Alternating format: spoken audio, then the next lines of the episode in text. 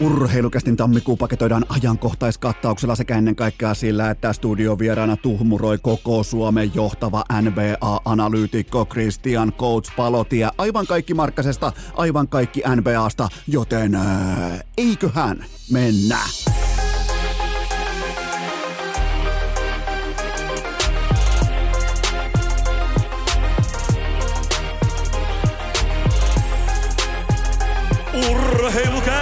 Kutoskausi.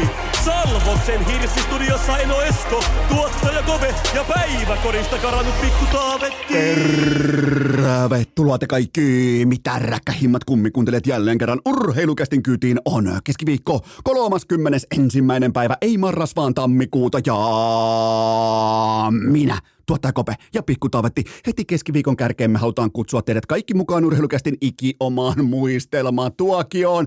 Muistellaanpa yhtenä kollektiivina sitä hetkeä, kun me oltiin about 17-25-vuotiaita piskuisia miehiä. Pahoittelut, mulla ei ole tähän kohtaan näkemystä sen osalta, että miten naiset, miten tytöt kasvaa tuossa tilanteessa eteenpäin, mutta me miehet, se on helvetin arkaa, se on helvetin jotenkin epävarmaa aikaa, vähän niin kuin pitäisi olla jo jotakin, ja sä et on mitään. Mäkään en ollut yhtään mitään. Ja sekö skalvoi mieltä joka helvetin ilta. Ja silti me tultiin siitä jotenkin ihmeen kaupalla läpi, mutta muistellaanpa nimenomaan tuota aikaa. Ää, jos sulla on tämä kyseinen aika, kuten data toki osoittaa, että hyvin harva teistä on alle 18-vuotiaita, mutta jos sulla on tämä aika vasta edessä, tämä saattaa olla sulle oppituoli. Meille muille toivottavasti paikoin tämä on jopa muistelua. Tämä tässä on urheilukästin ikioma muistelmatuokio miten herkkää se aika olikaan. Siis miettikää 17-25-vuotiaita se vene, se lopulta keikku, se keikku niin helposti. Nyt puhutaan ihan perusasioista. Opinnot ei suju, ope on tyhmä, vuokra on rästissä, 800 euron auto vaatii 300 euron huoltoa ja Kela kinua osaa tukieuroista jo takaisin. Eikä sulla ole mitään tuoksua siitä, mitä elämällä tekisi. Töitä ei ole tarjolla, eikä jatkokoulutus kiinnosta. Samaan aikaikkunaan osuu myös sun elämäs ensimmäinen oikea ero siitä lukiovuosien sydänkarkista semmoista kammottavia, karmeita hetkiä, ja arvatkaa mitä, silti tultiin läpi. Äh, tää kaikki, totta kai, tää on osa elämää, ja etenkin toi ikävaihe meillä pojilla ja miehillä on äärimmäisen, kuten todettua, herkkää aikaa. Pitäisi vähitellen olla jo jotakin, mutta se ei olekaan mitään. Siis muistakaa, kaikki onnellisuus. Tämä on se perusnyrkkisääntö, johon mä pyrin ihan kaikessa arjessa jatkuvasti nojaamaan. Kaikki onnellisuus perustuu odotuksien realistisuuteen. Mikäli sä odotat olevas koneen toimitusjohtaja vaikka 23-vuotiaana ja sä oletkin paikallisessa leipomossa pakkaamassa pullia kello viideltä aamulla, niin silloinhan ongelma ei ole yhteiskunnassa, leipomossa tai pomossa, vaan sun odotuksissa. Kaikki odotukset ja haaveet ilman suunnitelmaa ja työmäärää ne on yhtä suurta utopiaa. Toi mun mielestä niin kuin hyvä pitää mielessä, kun puhutaan nuoren miehen mielestä. Ää, joten nyt tämä nuoren miehen pöytä, se on katettu. Ja sitten, sitten rakkaat kummikuntelijat, nyt loppuu urheilukästin muistelmatuokio. Sitten lyödään jumalattomalla lapiolla siihen koko kattaukseen, nuoren miehen pöytään, joka me äsken katettiin. Me lyödään siihen kertoimia eteen ja nollia perään aivan helvetinmoinen pino. Patrick Laine. Patrick Laine hakeutui NHLn hoito- ja apuohjelman piiriin viime sunnuntaina. Laine hakee apua nimenomaan mielenterveyteen liittyen. Itse asiassa Lainen agentti piti vielä erikseen. Tästä tämä on niin mun mielestä tärkeää tuoda esiin, että se se agentti, se ei ole vain lunastamassa, se ei ole vain neuvottelemassa, se ei ole vain ottamassa omaa 2,5 prosenttia pois kaikista diileistä, vaan se on samassa taistelussa mukana. Nimittäin ihan selvästi Laineen agentti piti vielä erikseen huolen siitä, että Iltalehti kirjoittaa erillisen uutisen Laineen syystä hakeutua ammattiavun pariin, että kyse ei ole päihteistä, kyse on mielenterveydestä. Tämä tuli ikään kuin vielä uutena, ja eikä Timo Kunnari eikä hän edes itse kirjoittaa. Kaikki tie, timpa, timpa, timpa, kaikki tietää sun suhteen lehtoon. Kaikki tietää, että kuka ja mikä on se lähde milloinkin. Ei sinne tarvi laittaa Anni Saarelan nimeä näihin juttuihin, mutta se on toissijainen asia. Tämä antaa vain osviitan siitä, että miten miten tämä kollektiivi, miten tämä koko Laineen esikunta, miten ne on samassa taistelussa upealla tavalla mukana. Ää, pysytään totta kai Patrick Laineensa, unohdetaan media, unohdetaan kaikki tämä, tämä ikään kuin kuka kirjoittaa mitä. Mä oon antanut itselleni jo ajat sitten lupauksen. Mä en koskaan tuu esittämään teille yllättynyttä, kun todennäköisiä asioita tapahtuu. Jokainen voi palata päivämäärään 13. joulukuuta urheilukästi jakson numero ää, 597. Mä käyn siinä heti oikeastaan toisessa segmentissä. Mä käyn läpi oikeastaan kaikilta osin sen, että mitä laineen elekieli ja ilme kertoo mulle omakohtaisesti. Mä, mullakin on pääsulannut, mullakin on ollut vaikeita hetkiä. On todella vaivatonta pystyä poimimaan ennen niin kirkas silmäisestä urheilijasta tiettyjä muutoksia, kuten tuossa kyseisessä jaksossa myös teen. Se on 13.12. urheilukästin jakso numero 597, joten tätä taustaa vasten nämä sunnuntain uutiset oli pikemminkin valitettavan luontainen jatkumo ison kuvan vastatuuli kujan juoksuun, kuin jokin sokki, että ei helvetti yhtäkkiä salma kirkkaalta taivalta, tämä ei ole mahdollista. Totta kai jos siellä olisi vaikka Sebastian Aho tai Mikko Rantanen tai mm, äh, muita vastaavia, niin totta kai se olisi shokki. Totta kai se olisi mittavan luokan yllätys, mutta nyt sitä kättä sydämelle. Tuliko tämä ihan täytänä shokkina kellekään? Jos oot seurannut Patrick Laineen uraa viimeiset, sanotaanko tuommoiset seitsemän, kahdeksan vuotta, niin välttämättä ei tullut. Nimittäin voidaan tähän kohtaan kerrata Patrick Laineen hyvin ainutlaatuista elämää sekä uraa ihan muutaman vuoden ajalta. Rakkaan, sen rakkaimman tutkaparin poismeno, pitkäaikaisen parisuhteen melko tavalla katkera loppuminen, kammottava putoaminen ammattinsa huipulta sekä lukuisat loukkaantumiset, kuntoutusjaksot sekä erilaiset hoitomenetelmät. Ja tämä kaikki, sitten vielä tämä kaikki, jos ei toi jo itsessään, varsinkin tämä rakkaan isäukon poismeno, joka oli näin niin kuin tamperelaisen folklorian mukaan ikään kuin sellainen tutkapari, jolla on se yhteinen haave siitä NHLstä. Nimenomaan on isä ja poika, jotka työntää toisiaan kohti sitä suurta unelmaa, kuten se myös upealla tavalla saavutettiin. Se on eittämättä tässä kohdin kenties se kaikista merkittävin ää, yksittäinen tekijä ihan täysin inhimillisistä syistä. Mutta miettikää, jos toi ei ole riittävästi, niin tämä kaikki, ihan tämä kaikki, mitä sun elämässä, hienostaan uralla, sun elämässä tapahtuu, se on 24-7 live-seurannassa suomalaisen median osalta. Muistakaa perspektiivi. Mä haluan maata teille kuvan siitä, että mistä on kyse, kun puhutaan äh, Patrick Laineen klikkivoimasta kotimaisessa internetmediassa. Iltalehti lähetti veteraanitoimittaja Pekka Jalosen laineen takia Winnipegiin asumaan syksyllä 2016. Aivan täysin ennen kuulumatonta. Aivan täysin siis jotakin semmoista, mitä ei ole koskaan tehty. Siellä ei koverattu NHL. Siellä ei tehty kolumneja siitä, että miten vaikka Minnesota Wildilla menee, tai miten vaikka Los Angeles Kingsillä menee. Siellä koverattiin kellon ympäri Patrick Lainetta. Patrick Laine oli mediataloille, on sitä edelleen. Se on se kultainen hanhi. Se munii kerran päivässä, ja nämä mediat ottaa joka ikinen sauma, tai niin kuin tavallaan joka ikinen päivä sen kultamunan talteen, ja Ihan yhtä lailla urheilukäst on yksi näistä mediatuotteista. Se on ihan selvä asia. Turha tässä on yhtäkkiä tulla esittämään, että joo, että mä en ole tehnyt laineesta yhtään segmenttiä, että ei täällä, ei ei. Ehdottomasti mystisin ja mielenkiintoisin kotimainen urheilija viimeiseen kahdeksaan vuoteen. Joten se wall-to-wall coverake 18-vuotiaalle Patrick Laineelle se oli suurempaa kuin koskaan kotimaisen median historiassa. Ja siinä on nimenomaan tekijänä se, että astuttiin ikään kuin tällaiseen eh, toisen tason internetkiertoon sekä myös sosiaaliseen mediaan. Se on syytä muistaa, että mä en tule väittämään, että Laine on vaikka suurempi kuin Räikkönen aikoinaan, mutta, äh, mutta fakta on se, että tämä aikakausi, joka meille avautui eteen, eli nimenomaan tällaisen niin kellon ympäri seurannan tiimoilta, niin se osui tähän Patrick Laineen saapumiseen sitten NHL, kun hän välittömästi Jetsin paidassa ampui myös valot alas. Hyvä, ettei joka perkeleen ilta.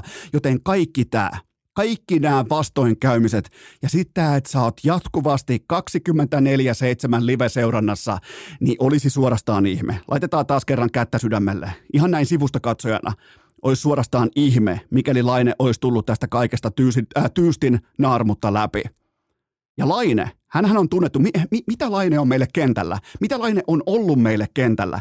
Sehän on tunnettu kentällä todella rohkeana yksilönä, kylmäverisenä ratkaisijana, ja hän on sitä tämänkin asian kanssa. Ja nyt ei puhuta jääkiekosta, vaan jostakin huomattavasti merkittävämmästä asiasta, elämästä.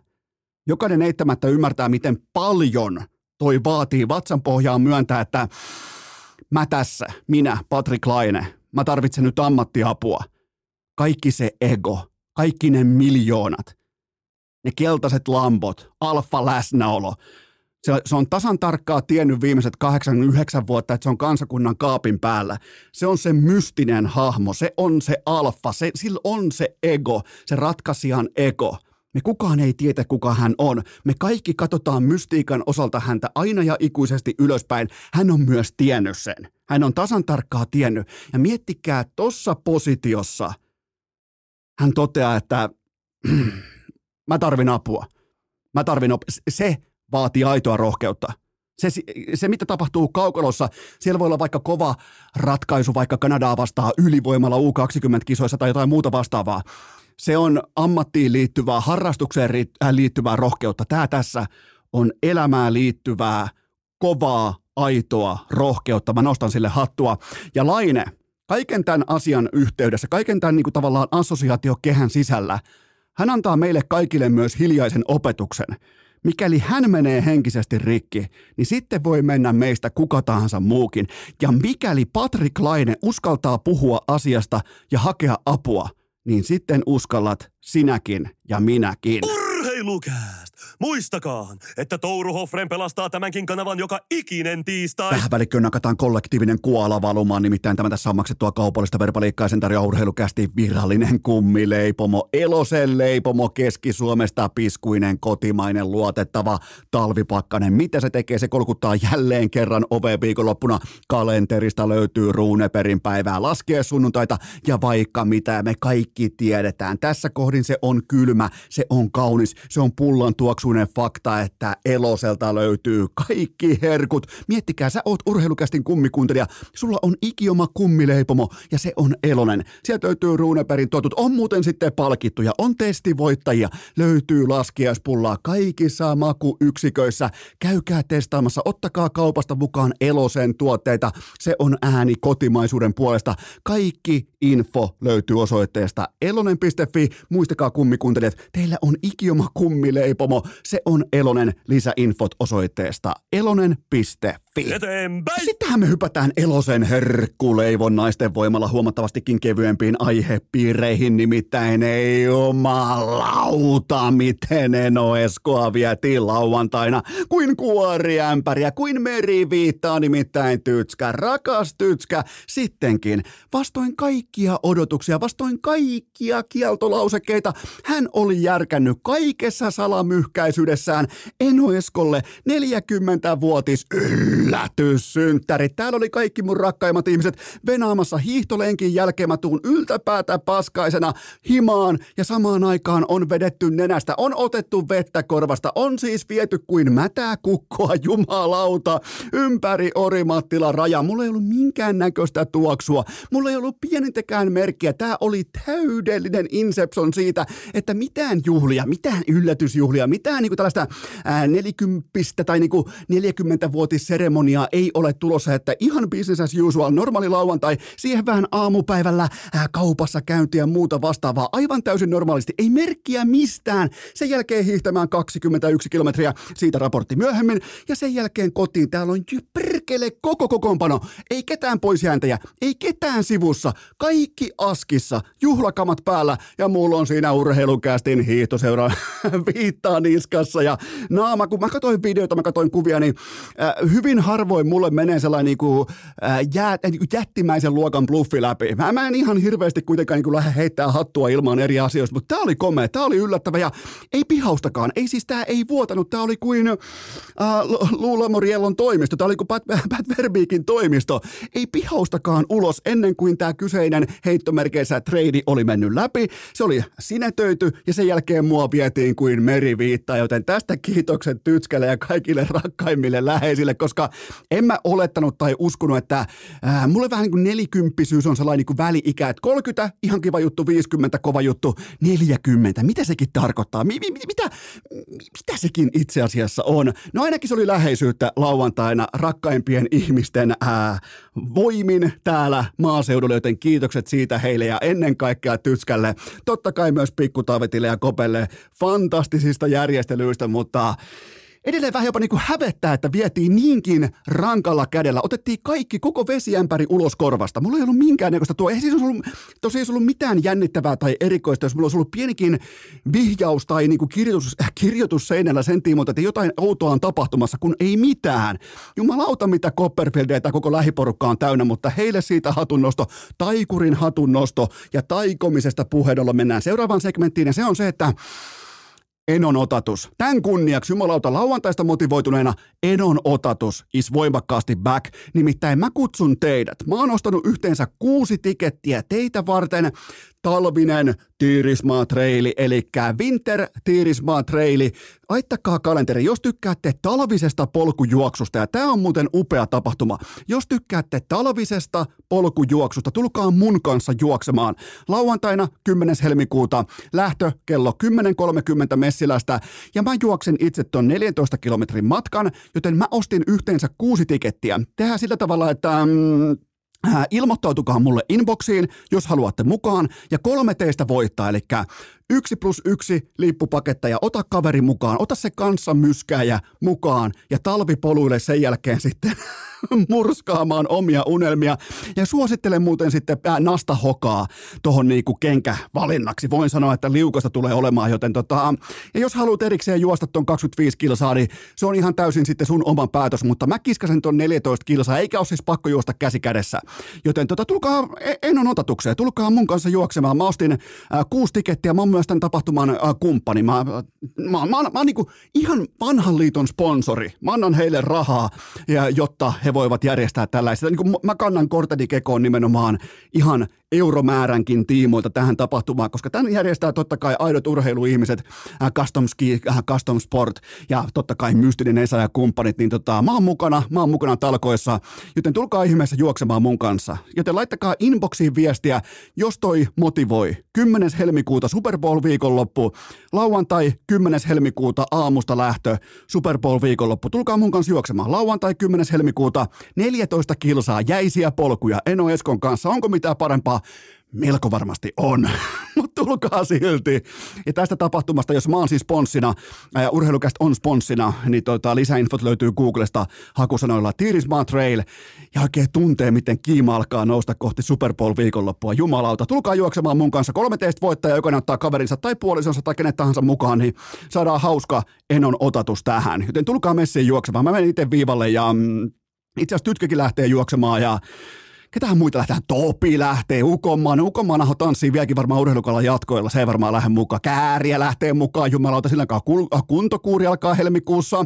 Aletaan leikkaamaan pötsistä vähän silavaa pois, joten tuota, tulkaa mukaan juoksemaan. Joten Tiirismaa Winter Traili, Eno Eskon kanssa, Enon otatus, joten tota, se olisi kiva juttu. Jos kukaan ei ilmoittaudu, niin en tiedä sitten. Sitten, sitten tämän lauantain yllätysjuhlien jälkeen mä ilmoitan, että jos te alatte yllättämään mua tällä tavalla, niin mä alan vaan lähettää lähipiirille randomisti juoksulippuja, ja ne joutuu mun kanssa sitten juoksemaan kostona ikään kuin näistä yllätysjuhlista, mutta kyllä mä nyt uskon, että kolme teistä tai yhteensä kuusi kappaletta ihmisiä, jotka haluaa lähteä mun kanssa sitten juoksemaan. Tämä on nimittäin, tämä on upea tapahtuma. Vaikka ei osuiskaan sulle arpa, niin suosittelen todella voimakkaasti. Tämä on hieno, siihen osuu hyvä keli. Ai saatana, siellä on yöjuoksua, päiväjuoksua, kaikkea. Kujan juoksua löytyy, joten tota, tulkaa mukaan. Lauantaina 10. helmikuuta, totta kai myös 9. päivä juoks, äh, juostaan, mutta mä juoksen vasta lauantai äh, 10. helmikuuta. Laittakaa mulle inboxiin viestiä. Joten tota, kyllähän tässä niinku, kuten todettua, Tiirismaa Trail, saatana keskellä, niin kuin keskellä korpea, kaunis talvi. Oikein tuntee, miten alkaa sellainen kevään kiima nousta kohti Super Bowl viikonloppua ja kiimasta ja sen nousemisesta puheen ollen. Mä oon valmis. Mä voin nyt jo ilmoittaa, että Eno Esko virallisesti on valmis. Mistä me puhutaan? Me puhutaan totta kai kotimaisen U20-jääkiekon SM-liikan alemmasta jatkosarjasta. Mä oon täynnä testoa, mä oon jumalauta, kun mä oon valmis hyökkäämään. Mulla on kaikkien seurojen fanilakanat. Nimittäin jääkiekon panokset ei nouse tästä koskaan koko maailman historiassa senttiäkään ylemmäksi. Olla, mä kysyn nyt teiltä, ollaanko me valmiita? O, o, o, ootko sä siellä valmis? Nimittäin nyt alkaa kaikkien aikojen jääkiekon alempi jatkosarja mukana kymmenen upeaa joukkuetta taistelemassa olemassaolostaan. Jokainen vaihto merkitsee, ei ohipelejä, vain kytkin hetkiä tarjolla näille nuorille pelaajille.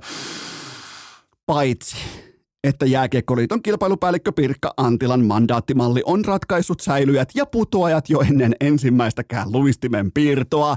Miettikää, mikä tilanne on saatu tähän kyseiseen A-junnujen jatkosarjaan, alempaan jatkosarjaan. Siellä on mukana kymmenen jengiä, joista neljä joutuu mes- äh, mestismyskäjäisiin, eli pelaamaan putoamista vastaan. Se ongelma on siinä, että tässä kyseisessä alemmassa jatkosarjassa on myös yhtä kuin neljä ei-logoseuraa, eli neljä ei-mandaattiseuraa. Joten nämä kyseiset neljä kertaa 20 pelaajaa, näiden neljän seuran, jotka ei ole mandaattiseuroja, niiden kaikki 20 pelaajaa, eli yhteensä 80 nuorta urheilijaa tässä kohdin tietää jo, että mikä heitä joskus maaliskuussa odottaa, kun he putoavat pelaamaan mestiskarsintoihin. Samoin nämä kuusi porukkaa, jotka on siis mandaatilla mukana. Ähm, ne tietää tässä kohdin, ettei yhdelläkään vaihdolla ole mitään merkitystä, koska ne ei voi pudota. Samaan aikaan kenties Rovaniemellä ihmetellään, että miten helvetissä vaikka Ilves pelaa kirkkaissa valoissa, vaikka Roki menestyy paremmin, mutta muistakaa nämä päätökset, muistakaa tämä epäurheilu, muistakaa tällainen aivan täysin ylivedetty nuori Suomi-kulttuuri nimenomaan SM-liikan perseitä nuolleen. Muistakaa se perseen haju silloin, kun seuraavan kerran haukotte henkeänne sen tiimoilta, että minkä takia takia meidän nuoria lupauksia viedään kuin jumalauta, mätää kukkoa tuolla maailman kaukaloissa. Tämä tässä on se pohjasyy. Nimenomaan tämä tässä. Tämä on vain yksi esimerkki. Tämä on vain yksi, missä tämä ilmineeraantuu, tämä sairas malli, miten kotimaassa, Suomessa nuollaan rahan perään kaikkien persettä, jolla on vähänkin pitoa pinkassa, mistään muusta ei kyse. Ja kysehän on siis tietenkin kasvattajarahasta. SM Liiga-seurojen junnupelaajien pitää pysyä järjestelmän sisällä, ettei NHL kasvattiraha valu mihinkään piirikuntiin, koska jos se vaikka se, nämä laitettaisiin vaikka kilpailemaan, sanotaan vaikka, että jumalauta HPK-junnut putoaisi vaikkapa ö, ykkösdivarin tai Suomisarjaan, saatana. Herra Jumala, divari lätkää. No se pelaaja, se tähtipelaaja päättää, tota, no, no mä siirryn tästä varmaan Ilvekseen. Yhtäkkiä se kasvattiraha meneekin Ilvekselle pääosin. Ja taas ollaan, kun, tai jopa se menisi KV pelaamaan. Yhtäkkiä höpö höpö KV tai johonkin teräskiekkoon tai heki. Yhtäkkiä se menee ihan väärää paikkaa se kasvattiraha. Tämä on totta kai jääkiekko. Siis tällaisista asioista sovitaan silloin, kun jääkiekkoliitto ja liiga istuu alas. Nämä on niitä suuria, mihin ei kutsuttu pelaajayhdistystä, mihin ei kutsuttu mestistä. Eihän sinne mitään vitun köyhiä oteta pyörimään. Nämä on niitä päätöksiä, mitä tehdään silloin, kun istutaan alas tekemään ison linjan päätöksiä. Joten tota, semmonen. Mä oon ihan täynnä, mä oon virtaa täynnä, mä oon testoa täynnä. U20 jääkiekon alempi jatkosarja ennen yhtäkään matsia, ennen kuin otteluohjelmaa on edes Pirkka Antila satana kilpailupäällikkö tehnyt, niin kaikki tietää, miten tulee tapahtumaan. Yhdelläkään vaiholla, yhdelläkään matsilla ei ole yhtään mitään merkitystä. Joten tähän on tultu onneksentään tämä asia. Onneksentään tämä kyseinen seikka, dilemma, fiasko, tämä on oikaistavissa tulevien vuosien aikana. Tätä on alettu jo oikaista kohti tulevaisuutta. Mandaattipaikat onneksi. Miettikää nyt mikä vitun idea.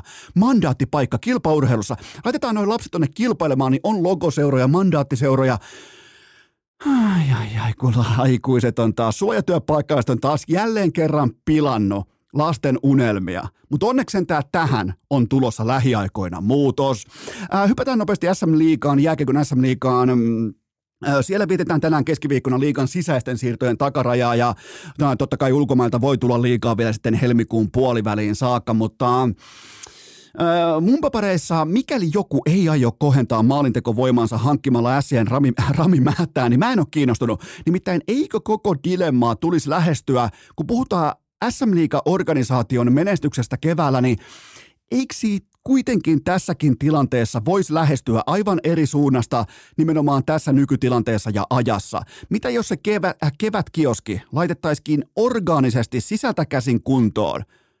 Nimenomaan mitä on tehnyt vaikka kanssa. Ei siellä ole osteltu, osteltu randomisti vaan pelaajia tuolta ja täältä, pikemminkin on menetetty ää, pelaajia. Mun mielestä yksi nimi on syytä nostaa esiin, kun puhutaan nimenomaan siitä, että miten rakennetaan toimintaa kohti kevättä. Pelikansin päävalmentaja Tommi Niemelä. Muun muassa Raimo Summanen meuhkasi jo pitkin syksyä, että Niemelä on fraudia, Niemelä on huijau, äh, huijaria, huijaus ja vaikka mitä, hän ei ole aitoja, epäaitoja, bla bla bla, niin mutta eikö valmennusprosessi on nimenomaan tätä, että ei hädän hetkellä joudun marssimaan Fajan mustan visan kanssa kauppaan, että mä haluun ton, mä haluun ton jutun, sen jälkeen mä haluun vielä ton, koska ne voi ne työkalut, niitä voi kehittää myös siellä omassa arjessa. Oli miten oli, niin mä en usko, vaikka totta kai mä ymmärrän tällaisen niin media-arvon tai fanien seurannan sen tiimoilta, että kuka ostaa ja kenet, mutta Mä en usko, että SM-liigassa jaetaan mestaruuksia tänään tai 15. päivä helmikuuta, koska tuolla on todella vahvoja joukkueita. Oikeastaan mä otan jopa vähän omaakin positiota alemmas liittyen vaikka Ilveksen sentteritilanteeseen, enkä siis yhden Oula Palven äh, hattutempun, derby-hattutempun takia, vaan kyllä ne pelaajat on jo siellä. Ky- kyllä ne pelaajat, ne on valmennettavissa. Sen takia maksetaan valmentajalle tuommoin, mm, sanotaan vaikka 12 000 euroa kuukaudessa. Siitä, että nimenomaan – ne käsillä olevat työkalut on parempia keväällä kuin syksyllä, kuten tekee vaikka Tommi Niemelä. Mä luotan, että samaan pystyy tosi vaiheessa vaikkapa Antti Pennanen, kumppanit, joten, joten tota, kyllä tällainen niin kuin siirtojen perässä juokseminen SM-liigassa nykyajassa ja hetkessä, kun kaikki muut on konkurssissa paitsi Tampere, niin eihän siinä ole yhtään minkäännäköistä järkeä. Öö, NHLään NHLssä totta kai, tai oikeastaan niin kuin, ei NHLään, mutta mä totean, että NHLssä vietetään tähdistöviikkoa ja se ei kiinnosta ketään, mutta silti tähän kyseiseen jaksoon pitää saada dollarin kuvia esiin. Ja mistähän tällä hetkellä löytyisi dollarin kuvia? Onko kellään mitään ideaa? No totta kai jumalauta puijon kupeesta, pikkumenninkäinen Niklas Anttila ja neljävuotinen miljoona sopimus Diskmanian kanssa. Mä aion ottaa nyt tässä välittömästi. Mulla on täällä alalaatikossa tilitaidon taskulaskin. Mä otan sen käteen. Mä aion pitää henkilökohtaisesti huolta siitä, että Nikke ottaa tästä vähintään megan mukaansa. Mä, mä muussa tapauksessa Puijon harjulla. Onko se muuten harju? Mikä se on? Mäki, tönö, joku, töytäre. Puijon töytäreellä mä köytän muuten itseni alasti puuhun tai muutan Iivon autotalliin asumaan kerran härski hartikaisen rasva keittimme, joten mulla on kovat panokset pöydässä, kun puhutaan Nikke Ankkilan, ää, Nikke, Nikke Anttilan miljoona sopimuksesta. Mutta itse asiassa niin tämä oli isosti mediassa esillä, niin kysymys kuuluu, että minkä takia tätä tehdään? Niin siis mitä tehdään? E- että et niinku, minkä takia tämmöisestä sopimuksesta meuhkataan? Minkä takia siitä meuhkaa ää, vaikkapa Diskmania? Minkä takia siitä meuhkaa Anttila? Minkä takia siitä meuhkaa lajipiirit, asiantuntijat, muut vastaavat? No totta kai siitä syystä, että Frisbee Golf haluaa legimitoida asemansa oikeana ammattina ja lajikulttuurina viimeistään tässä ja nyt. Sen tiimolta on tehty upea, fantastista työtä ja se tapahtuu kerran kerrasta tehokkaimmin numeroiden voimin. Me fanit, me random fanit, me halutaan numeroita. Ne on meille tositteita. Ja tässä meille tuodaan numeroita. On ihan aidosti. Siis tämä ei ole mitään niinku, normaalisti kun mä puhun äh, niin siitä vähintään niinku 80 pinnaa vittuilua. Niin ihan aidosti on tärkeää saada mediaan termi miljoona sopimus. Se tuo mukanaan tietyn standardin, arvostuksen ja odotusarvot. Joten tämän takia tästä meuhkataan. Tämän takia on oleellista, että Niklas Anttila nostettiin kaikkien juttujen lööppiin sen osalta, että nyt teki miljoonan sopimuksen. Että neljä vuotta ja miljoona, mikä on ihan täyttä realismia. Ja sitten totta kai myös tuomio. Onko Niklas Anttila miljoonan arvoinen? Urheilukäisten tuomio on, että Totta kai on. Meidän Nikke, jumalauta, puijon töytäreen kupeesta. Se vaan ilmoittaa, että ja nuin nappaa Megan pankista ja lähtee uudella bemarilla kohti auringonlasku. Onpa vaikeeta. Ää, pysytään dollaripinojen äärellä. Ää, ennen kuin siirrytään Coach Palotien NBA-puolikauden katsaukseen, niin pysytään näiden jännittävien dollaripinojen äärellä, koska Ää, meillä on, siis sulla ja mulla todennäköisesti, siis rakkahat NFL-fanit, Meillä on aivan saatanan pitkät puolitoista viikkoa vielä edessä. Mä en ole koskaan nähnyt keneltäkään otettavan niin kattavasti suihin kuin NFL Media tekee Taylor Swiftin ja hänen fanikuntansa eli Swiftieiden suuntaan. Toki tällä kaikella on ymmärrettävästi, ja nyt se on myös tutkittuna, tällä kaikella on myös hintalappunsa. Swiftin tuoma mainosarvo NFLlle ja Kansas City Chiefsille on arvioitu noin 320 miljoonan dollarin haminoille – 320 miljoonaa dollaria jo tässä vaiheessa ennen Super Bowlia. Siis vertailun vuoksi vaikkapa Patrick Mahomes, joka on ihan ok operoinut tavallaan oman uransa tiimoilta myös, ei toki laulajana, vaan NFL-pelirakentajana, hänen kymmenenvuotinen sopimuksensa, joka oli aikoinaan kaikkien aikojen diili, se on 500 miljoonaa dollaria. Taylor Swift on ollut kuvioissa pari kuukautta ja se on silti tuonut valueta pöytää 320 miljoonan dollarin arvosta, joten kun te nyt te siellä mm, samalla tavalla kuin minä, niin teillä todennäköisesti alkaa olla aika lailla – silmämunia myöten täynnä nyt tämä Taylor Swift-mania, kun alkaa vähän niin kuin kurkusta noussa ja tällainen Swifti-toiminta äh, ylös, niin tämä on se hintalappu. Ja toimittaisiko minä ja sinä samalla tavalla, jos me omistettaisiin vaikka mediataloja, aivan varmasti toimittaisi. Ai ja vielä niin kuin tuplaten, triplaten, saatana.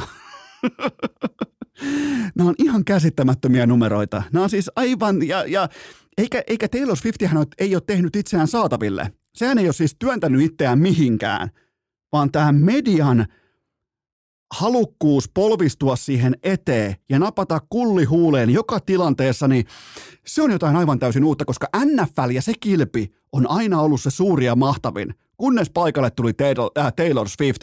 Äh, mutta itse asiaan, äh, voisitteko koskaan kuvitella, mä haen teille tavallaan niin kuin perspektiiviä, voisitteko koskaan kuvitella, puhutaan siis näistä konferenssifinaaleista, Tuskin voitaisiin koskaan kuvitella, että vaikkapa Colorado Avalanche nojaisi tosi paikassa playoffeissa Game 7, ne alkaisi yhtäkkiä nojaamaan vaikka passiiviseen jääkiekkoon, meidän peliin, palautussyöttöihin, viivelähtöihin ja siihen, että Nathan McKinnon yhtäkkiä häntä otettaisiin vaikkapa mm, liikennopeus kokonaan pois. Mä en usko, että sitä tulisi koskaan tapahtumaan, koska Äh, kuitenkin Avalancen organisaatio tietää, mitä se on.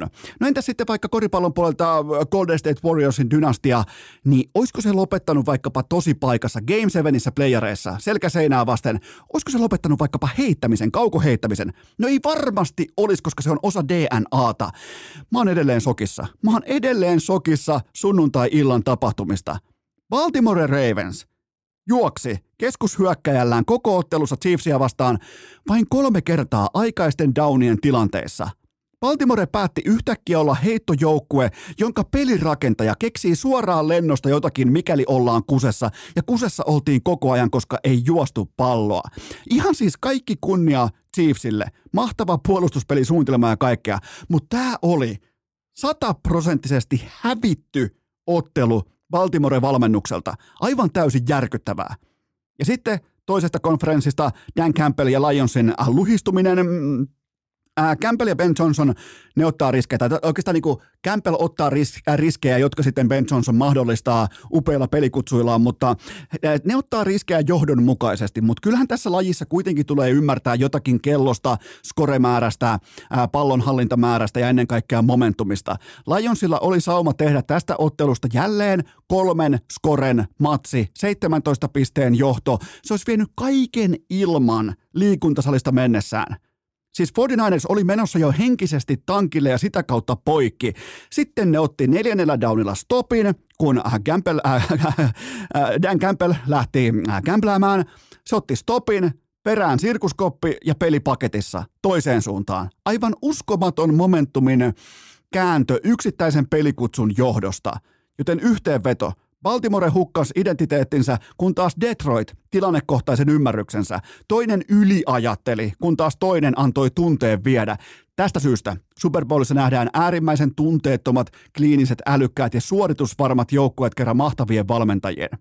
Et vielä ei tarvitse mennä talenttipositioihin tai pelirakentajiin. Nyt voidaan puhua pelkästään ottelusuunnitelmista ja siitä, että miten toiminta pysyy tunteettomasti omissa käsissä korkean panoksen hetkellä, kuten vaikkapa Andy Reidillä ähm, äh, tai Kai Sänhänillä.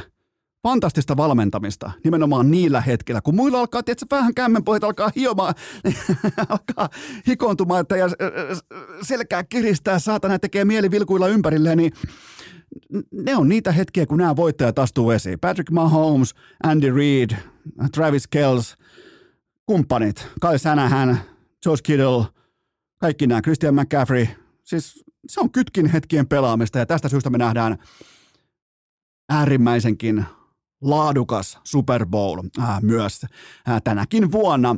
Ja lopuksi, aivan lopuksi tähän segmenttiin, vastaus on kyllä. Ne vapaan sukset, ne on tosiasia. Nyt loppu nimittäin Eno Eskola, saatana se oikean sauvan hakkaaminen ladun törmästä läpi. Se loppu nyt tähän. Saatana, kun ei, okei, ei mennä siihen, että sitä oikeita sauvaa on nyt ihan riittävästi hakattu sinne maaperään saakka, mutta mystinen Esa, Custom Skiltä oli järkännyt kulkaa Eno Eskalle, Eno Eskalle synttäriyllätyksen. Tismalleen sama vaparin setti kuin Kläbolla. Pinkit, lekin, sauvatkin ja kaikki.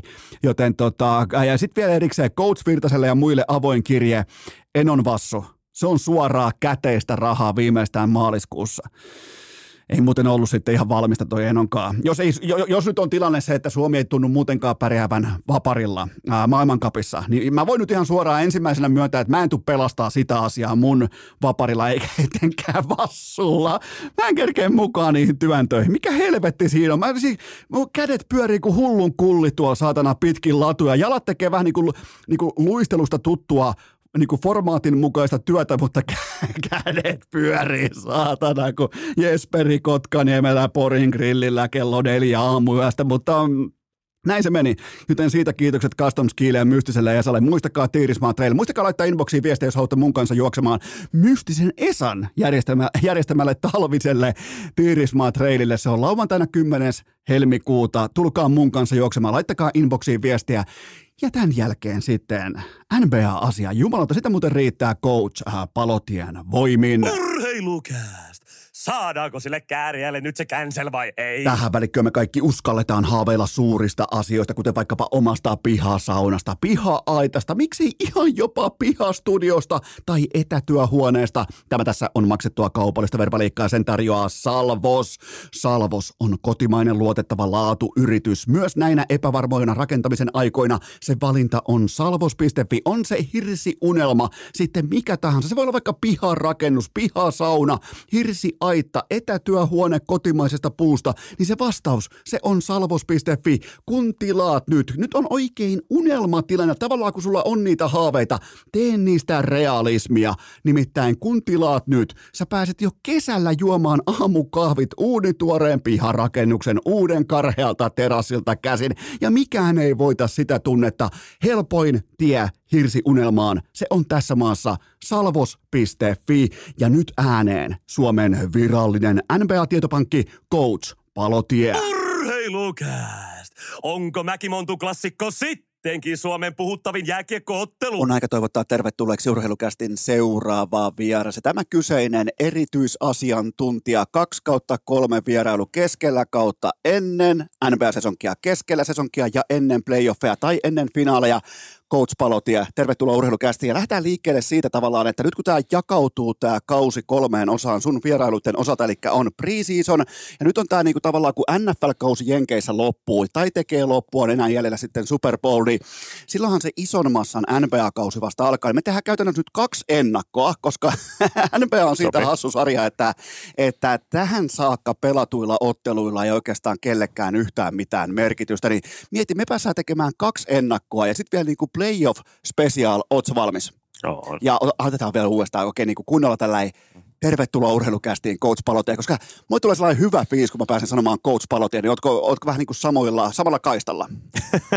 no voi, kiitos, kiitos. Tota, ei, hauskaan, hauskaan täällä olla joka, joka kerta. Tota, ää, mä vähän, se oli hauskaa toi NBA niin kuin ymmärrys, reagointi siihen, että toi, mitä sä oot just puhunut, pitää paikkaansa, eli vasta kun NFL-kausi lähenee loppua ja yhtäkkiä story onkin vähemmän, vähemmän. Nyt tässä on kaksi viikkoa aikaa ennen kuin Super Bowl pelataan ja totta kai siitä revitään kaikki, mutta sitten vähän niin kuin mietitään, mitäs muuta sieltä verhojen takaa myöskin, myöskin tota, ää, löytyy, mutta tota, täksi kaudeksi toi NBA In-Season Tournament, niin kyllä se asetti niin kuin uusia intesteetin standardeja sille ää, tota, runkosarja pelaamiselle ja musta oli niin kuin tosi makea juttu siihen alkukauteen, mutta ää, pakko myös sanoa, että vaikka itse NBA suurkuluttajana, niin tulee mieleen, että ai niin, että semmoinenkin in-season tournament oli tällä kaudella, että ei se niin kuin, se siinä hetkessä tuntui isolta ja jopa niin kuin oli jonkin sortin lottovoitto NBAlle, että ne saa niin kuin jotain järkeä ja, ja tärkeyttä siihen alkukauteen, mutta ei se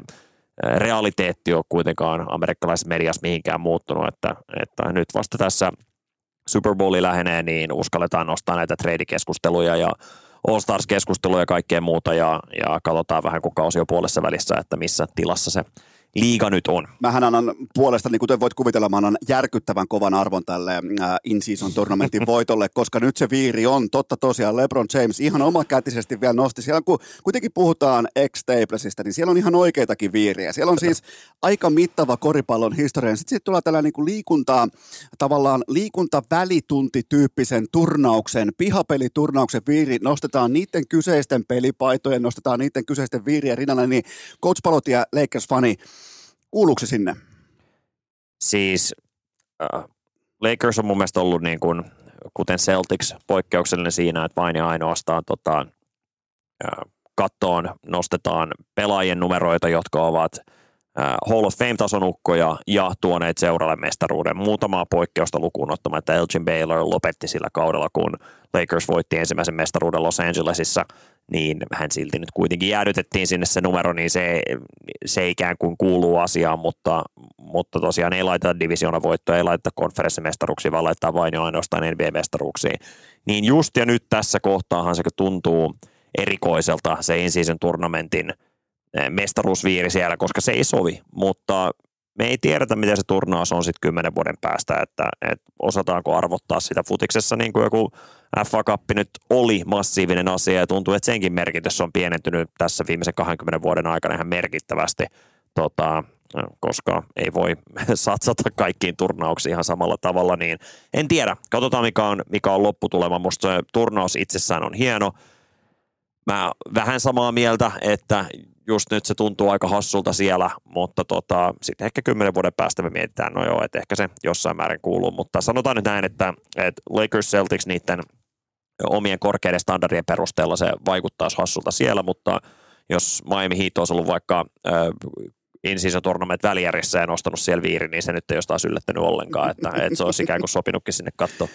Tota, tässähän voisi olla sellainen tavallaan niin kuin ulospääsy vielä tästä, eli otetaan sieltä pois Kobe Bryantin kumpikin paita, koska hän linjasi silloin aikoina, että sinne ei nosteta ikinä mitään muuta kuin NBA-mestaruusviirejä, niin olisiko nyt kuitenkin sitten niin kuin tavallaan Lebron hakee, kun se vie omansa sinne, niin se nostaa myös Kopen paidat pois, koska nythän tavallaan niin kuin Kopen käsky kautta toivomus myös ää, petettiin tällä tavalla. Tota, joo, ää, kuten, kuten tiedetään, niin vaikka Magic Johnsonia pitää niin kuin etenkin ei Los Angeles Lakers niin kuin, ää, suurfanit tota, suurimpana Lakers-pelaajana koskaan, mielestäni siihen on todella hyvät argumentit myöskin, niin Kobe on sille kaupungille ihan poikkeuksellinen. Mä en tiedä yhtään muuta urheilijaa, jolloin koko, ainakaan niin kuin, mä en osaa sanoa sit, tota, Aasian isosta kaupungeista, mutta, mutta ainakin niin kuin Eurooppaan tota, Pohjois-Amerikkaan, jolloin olisi yksi kaupunki tuolla tavalla hallussa kuin miten, miten Kobilla on, ja se oli ennenkin tätä hänen poismenoa, tota, niin hän on niin, niin pyhä asia siellä, että, että tota, ei, niin kaikkea sitä, mitä LeBron tekee tällä hetkellä, niin hänen parhaat vuotensa oli jossain ihan muualla, niin hän ei kyllä siihen saavutukseen pääse. Okei, kerrotaan aina pitää kyetä, vaikka me tehdään niin sanottu tupla-ennakko, eli ennakko-ennakko, sitten tehdään puolikauden ennakko, miten tästä eteenpäin, niin aina pitää pystyä kertomaan NBA, NFL, NHL-kaudesta ikään kuin tarina, että mikä on tämän kauden trendi, mikä on tarina, mikä on se, kun sä kuluttajana pohdit, fanina totta kai asiantuntijana pohdit NBAta, niin mikä, mikä siellä on se tarina, mistä, mistä, mistä kaduilla puhutaan? Mielestäni nämä uudet supertähdet, me ollaan astuttu uuteen aikakauteen. Okay. Nämä vanhat, vanhat sotaratsut on niin kuin – vetää viimeisiään, mutta on niin kuin astumassa syrjään oikeastaan ainoa joukkue, joka tällä hetkellä vähän niin kuin tuntuu, että voisi kamppailla sitä vastaan on LA Clippers ja puhutaan niistä, niistä myöhemmin, mutta LeBronin joukkue on, on ollut toistaiseksi heikko. Tota, heillä on niin kuin potentiaalia parantaa kyllä. Steph Curryn jengi on ollut äärimmäisen huono ja musta heillä taas ei ole potentiaalia hirveästi parantaa. Ja, ja sitten Phoenix vetää niin kuin jotenkin ihan höyryillä, vaikka noin viimeiset pari viikkoa pelannut ihan hyvin, mutta se vaatii niin paljon, että kaikki ne kolme ukkoa on ehjänä, niin miten, miten Kevin Durantin ja näiden kausi päättyy. Ja, tota, ja sitten taas nämä niin kuin uudet supertähdet, jotka on hypännyt esille, josta tietenkin Nikola Jokic viimeiset pari vuotta, äh, Joel Embiid, Luka Doncic, Shea Gilgis Alexander, Tyrese Halliburtonit ja, ja kumppanit siellä nyt on ukkoa vaikka millä mittaa. Jannis tietenkin kuuluu edelleen, edelleen niin kuin tähän no, keskimmäiseen sukupolveen, mitä NBAssä nyt on, niin ja sitten tosiaan Victor Wembanyaaman tulo liigaan, niin on tämä siinä mielessä jonkin sortin murros, murros ihan ehdottomasti, että, että tota, nämä elävät legendat, jotka siellä liigassa on, niin, niin ei enää niin kuin pysty samalla tavalla peliä dominoimaan kuin aikaisemmin. No palotellaanpa vielä tämä aihe siltä osin, että nämä elävät legendat on pääosin amerikkalaisia. Nyt vaikuttaa siltä, että eurooppalaiset ja ei-amerikkalaiset, ne on käynyt varastamassa koripalloa. Ne on varastanut, siis tällä hetkellä kun me puhutaan, ne on jo varastanut itselleen MVP-valtikan. Siellä ei edes spekuloida kenestäkään jenkkipelaajasta, että voisi voittaa tai edes olla top 5 tällä hetkellä, kun puhutaan NBAn MVP-rallista, niin, niin miten tähän ollaan tultu? Tämä on vähän niin kuin, näin niin kuin me totta kai kulutetaan NBAtä aivan eri volyymilla, aivan eri näkökulmasta, mutta tuntuu näin niin, kuin niin sanotusti kotisohva fanina, että tämä kaikki on tapahtunut vähän kuin varkain. Niin mitä tästä löytyy taustalta? Joo, toi on siis, niitä on ollut pikkuhiljaa semmoisia yksittäisiä jyväsiä, mitä on, mitä on tullut. Se, että me nähtiin kolme kautta sitten laskeskelin, että sillä hetkellä oli muutama loukkaantuminen joo, mutta 23-30 aloittavasta NBA-sentteristä oli ei – ää, tota, yhdysvaltalaisia pelaajia, mikä oli niinku ihan, ihan poikkeuksellinen asia. Ja se oli niinku jo keskustelu, mitä, mitä käytiin jossain, jossain määrin. Tota, ää, mutta niin kun, se oli kuitenkin vain vitospaikka ja ne oli enemmän tämmöisiä roolijätkiä ja niin edespäin. Nythän niin kuin mä sanotaan, että siellä ei ole ketään, kenestä puhutaan, niin kyllähän Tyrese Halliburton on vetänyt huikean kauden, Jason Tatum on, on tavallaan se ää, tällä hetkellä ehkä kirkkain amerikkalaistähti Tota, eti kun puhutaan nuorista, Anthony Edwards on todella valovoimainen pelaaja. Tota, Devin Booker vetänyt 50 pinnan keskiarvolla käytännössä viimeiset kolme peliä. Tota, ja sitten Anthony Davis, joka on kerrankin ehjänä, mutta, mutta hänestä nyt ollaan todistettu, että hän on kakkosukko, hän ei ole ykkösukko joukkueessa, mutta tota, mutta ei kukaan näistä ole niin kova äijä kuin, tota, kuin nämä, ketä sä mainitsit, eli ää, tota, Jokic, Embiid, Jannis, Shea, Doncic erityisesti, niin tota, kyllähän siinä on paljon oltava, viisammat ihmiset osaavat vastata paremmin tähän näin, mutta se AAU-kulttuuri, eli puhutaan, eli Yhdysvalloissa on pitkälti ollut tapana, että historiallisesti, että pelataan oman highschoolin sisällä oman high joukkueiden kanssa, ja siitä sitten edetään – yliopistoon pelailemaan ja siitä sitten mahdollisesti NBAihin tai, tai ää, tota, ammattilaissarjoihin muualla, niin kyllä tämä AAU henkisyys, mikä on niin kuin 90-luvun lopulta lähtenyt, jota on pitkälti nämä Nike ja Adidaksen sponssaamat turnaukset niin kuin mahdollistanut, eli käytännössä niin kuin lähestulkoon seurajoukkueita, mutta ilman seuraa, eli ne on yksittäisiä äijä, jotka pyörittää näitä ja tota, junioripelaajat hyppää AAU-joukkueesta toiseen pelaamaan yksittäisiä turnauksia, pelaa yhdeksän ottelua viikonlopun aikana.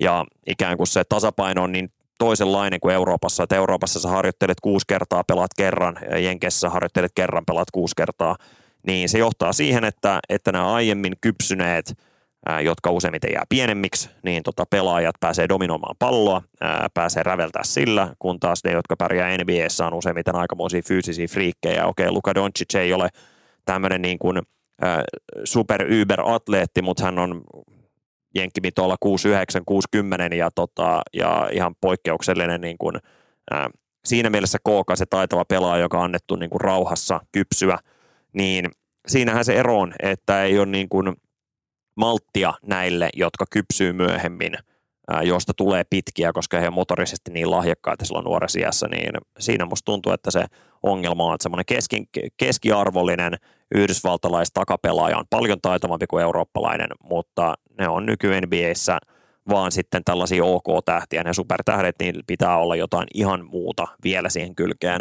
Ja, tota, ja Euroopassa ja muissa niin kuin maissa niin tämä opettamisen pohja, muutakin kuin vaan se pallon plärääminen on, on niin paljon korkeammalla tasolla. Totta kai, niin kuin sanoin, niin, tai teknisesti taitavampia, ehkä jopa parempia skoraajia voi olla nimenomaan keskiarvolla sitten nämä jenkkitakurit. Tämä on kyllä mielenkiintoinen keissi, tai tälleen niin kuin, totta kai, koska sitä katsoo etäältä, tai yrittää totta kai kääntää sitä myös jääkiekossa, yrittää kääntää amerikkalaisiksi jalkapalloksi jalkapalloksi sitä, että mitä on nyt tapahtumassa tai mitä on osittain jo tapahtunut, ja se mikä pistää silmään, niin aikaisemminhan NBAta dominoitiin ihan puhtaasti atleettisuudella tai niinku se, joka hyppää korkeammalle, se, joka donkkaa komeiten. Se oli siis täynnä Zion Williamson ja se sarja. Sen jälkeen tuli nämä eurooppalaiset, jotka itse asiassa osaa myös pelata koripalloa. Ja nyt me huomataan se murrosvaihe, että sieltä tulee Mä käytän rohkeasti termiä epäatleettisia urheilijoita, jotka on fundamentaalitasolla koripallon tiimoilta niin älykkäitä, niin valmiiksi marinoituneita ja tavallaan niin sivistyneitä sen lajin kanssa, että ne saa nämä huippuurheilijat, nämä niin kuin omien lukioidensa ja yliopistoidensa, äh, yliopistoidensa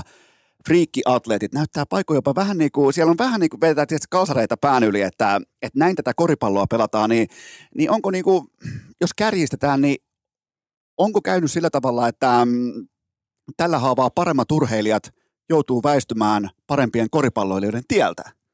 Uh, en mä usko, että se ehkä ihan noin brutaalisti menee. Mä sanoisin, että nämä, niitä superurheilijoita alkaa olla niin kuin sen verran paljon, että ne käännetään vaan niihin roolipelaajiksi. Että ne on sitten näitä jätkiä, jotka puolustaa näitä, näitä tota, ää, superhyviä koripalloilijoita, että näitä yberatleetteja on niin kuin liiga täynnä, mutta sitten niin kun tarvitaan kilpailuetu jossain muussa, muussa asiassa, niin silloin on nämä, jotka on saanut niin paremman koripallokoulutuksen. Ja, tota, ja siinä nyt niin tässä nyt viittaus on varmaan eniten Nikola Jokicin ja Luka Doncicin, mutta kyllähän Jannis on aika monen atleettinen friikki, Joel Embiid on aika monen atleettinen friikki koonsa ja voimansa puolesta.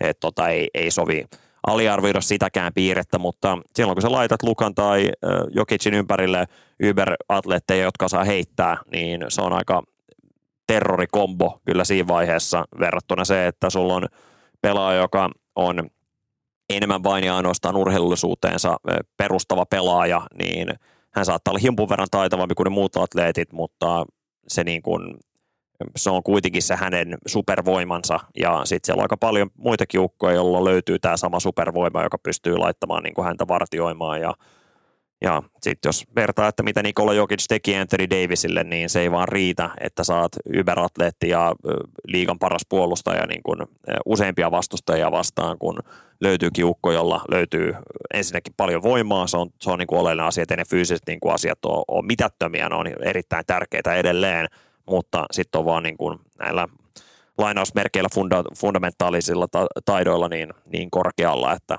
että sitten pitää löytyä niin kuin puolustukselta jotain, jotain muuta. Ja ne on sitten asioita, mitä ei varmaan opeteta niin paljon, ei yksilötasolla, eikä myöskään sitten joukkuepelin tasolla erityisesti niissä AU-vaiheissa. Mulla on, tota, mulla on tavallaan niin kuin ison skaalan näkemys tähän kaikkeen. Se on totta kai se, että mm, tämä kaikki, mitä me nyt nähdään, tämä eurooppalaisten ja ei-amerikkalaisten supertähtipelaajien invaasio ja dominanssi NBAssa, niin Tämä on itse asiassa, ootko valmis? Tämä on Michael Jordanin hidas tikari, koska ennen Michael Jordania koripallohan NBA oli pelkästään tällainen niin kuin amerikkalainen tuote siis, ja sekin oli siellä ihan nappikauppaa, se oli ihan täyttä näpertelyä, kun puhutaan vaikka Lakers Celtics jopa finaaleistakin, niin ne tuli seuraavana päivänä nauhalta ne maatsi, toki sitä aiemmin tehtiin näin. Mä nyt vähän niin kuin yritän tuoda tähän lisää dramatiikkaa tähän mun, mm. mun kyseiseen teikkiin, koska ää, sitten kun tuli Michael Jordan, ja varsinkin hänen primissaan kohti 98 ja tota, näin poispäin, niin NBA-koripallossa tuli äärimmäisen globaali tuote. Ja minkä ikäisiä nämä jätkät on, jotka nyt dominoi NBA, on nimenomaan siihen Michael Jordanin jälkiaaltoon rakastuneet, huomaatko, kun haen väkisin mm. tämän asetelman, yeah. se on se jälkiaaltoon rakastuneita koripalloa, nimenomaan kun sitä NBAtahan silloin työnnettiin entisen komissaarin voimin siis globaaliksi urheiluksi, siis kaikki joka paikka, Kyllä. Aasia, Eurooppa, ja sillä alettiin tekemään työtä, että joo, meillä on tämä markkina täällä hanskassa. Ja silloin kun niillä oli Michael Jordan, niin se työnnettiin niin uskomattomalla volyymilla globaaliksi lajiksi, ja, ja nyt tämä Michael Jordanin tällä ei jälkiaalto näkyy supertähti. Tämä on, tämä on mun ison näkemyksen kuva siitä, että ilman Jordania ei olisi näitä megatähtiluokan eurooppalaisia tai ei-amerikkalaisia pelaajia. Palotia, anna tavallaan, anna vastapallo. Joo, ei kun, siis mun mielestä on niistä isoimmista asioista saat ihan, ihan oikeassa, eli tota, ne jos Michael Jordan on, en mä nyt tiedä, tässä voisi jotain säätermejä käyttää, että joku tornado, joka on lähtenyt, lähtenyt ja laittanut homman liikkeelle, mutta kyllä siellä on ollut se pieni virtaus, joka on ollut nimenomaan Magic Bird, jotka mahdollisti sen, että, että se oli vain 80-luvun alussa, kun tuli tosiaan niin kuin niin sanottuja tape delaynä nämä, nämä jotkut finaalit, jossa taas on Losissa tai Bostonissa, mutta tota, he niin kuin käynnisti sen ja äh, sitten Jordan muutti sen niin kuin ihan toisen, toisenlaiseksi. 92 Barcelona oli tietenkin iso asia, Toki niin kuin 80-luvulla Euroopassa oli jo tapahtunut asioita, mitkä oli mahdollistanut sen, että kun 92 Barcelonan Dream Team-joukkue tulee sinne, niin taas kerran se pikkuauto, joka on lähtenyt käyntiin, muuttuu, muuttuu hyökyalluksi sitä kautta. Ja sitä kautta on, tuli sitten nämä ekat eurooppalaiset oikeasti supertähdet, Dirk Nowitzki, Tony Parker, Pau Gasol, ja niiden tavallaan läpilyönti on mahdollistanut sitten nämä kaikkien moderneimmat eurooppalaiset niin kuin, supertähdet, MVP-tason pelaajat, mitä, mitä nykyisin on, että et joo, siis Jordan Dream Team on ollut se niin kuin isoin kivi, mutta sitten siinä on ollut joku, joka on eskaloinut ennen sitä ja sen jälkeen, joka on johtanut tähän, tähän näin, että sä vedit niin kuin mutkat suoriksi, mutta ne pääpiirteet, ne ö, oleellisimmat asiat oli kyllä siellä, ja mä yhtään eri mieltä sunkaan. Kuka näistä non-jenkeistä on nyt tänä vuonna sitten MVP? Onko tämä Embiidin vuosi? Niin, no siis tämä on ihan hirveästi sitä, mitä arvottaa. Että kyllähän niin kuin per minuutti liigassa tällä hetkellä niin Embiid on mun mielestä ollut paras. Tota, ää, mutta sitten samalla se, että sä duunaat 70 pistettä yhdessä pelissä ja sitten sä et pelaa Denveris Jokicia vastaan, niin silloinhan sun piste keskiarvo on käytännössä 35 niistä kahdesta ottelusta. Mä itse, mitä mä lähetyksessä tuossa viikonlopun aikanakin puhuin, kun tähän, tähän vähän viittausta tuli, niin tota, musta kaikki 82 matsia ei ole niin kuin identtisiä, että vaikka tämä on ehdottomasti runkosarjapalkinto, niin mun mielestä on tärkeämpää, miten sä nostatat joukkueen kattoa, eikä kuin miten sä nostatat joukkueen lattia. Ja jos me puhutaan, se vähän riippuu kaudesta, mutta jos otetaan teoriassa, e, että mitkä joukkueet on merkittävimmät, niin sanotaan vaikka ne neljä parasta joukkueet molemmista konferenssista. Nyt ei ihan pidä paikkaa, voisi sanoa 5 ja 5 vaikka tällä kaudella, mutta mutta se on se vähemmän oleellinen asia, mutta jos sä pelaat oman konferenssin muita top 4 joukkueet vastaan, saat itse, saat itse myös yksi niistä, niin se on 4 kertaa 3, eli 12 peliä useampina kausina, ja sitten vastusta tai toisen tota konferenssin top 4 joukkueita, se on kahdeksan peliä, niin se 12 plus 8 on 20, niin 20 niistä 28 matsista, niin on mulle paljon tärkeämpi kuin ne 62. Se, että miten se arvotetaan, että onko se 20 yhtä tärkeä kuin 62, mä itse sanoisin, että se on niin kuin 50 prosenttia yhtä tärkeä, jolloin se niin kuin, ähm, voi laittaa semmoisen 50 pinan kertoimen noihin, noihin matseihin, mitä, mitä tota, ää, pelataan, niin mulle onnistuminen niissä on enemmän kuin onnistuminen sitten, että sä tykität San Antoniot vastaan pahoittelut Wembeniamalle, mutta sä tykität niitä vastaan 70 pistettä, niin ää, se on se on mulle enemmän niin toissijana. Mun mielestä tällä hetkellä, ottaen huomioon, että Embiid on missannut pelejä, hän muuten ei saa missata kuin seitsemän matsia enää tyyli, vai kahdeksan, kuusi, kuusi matsia.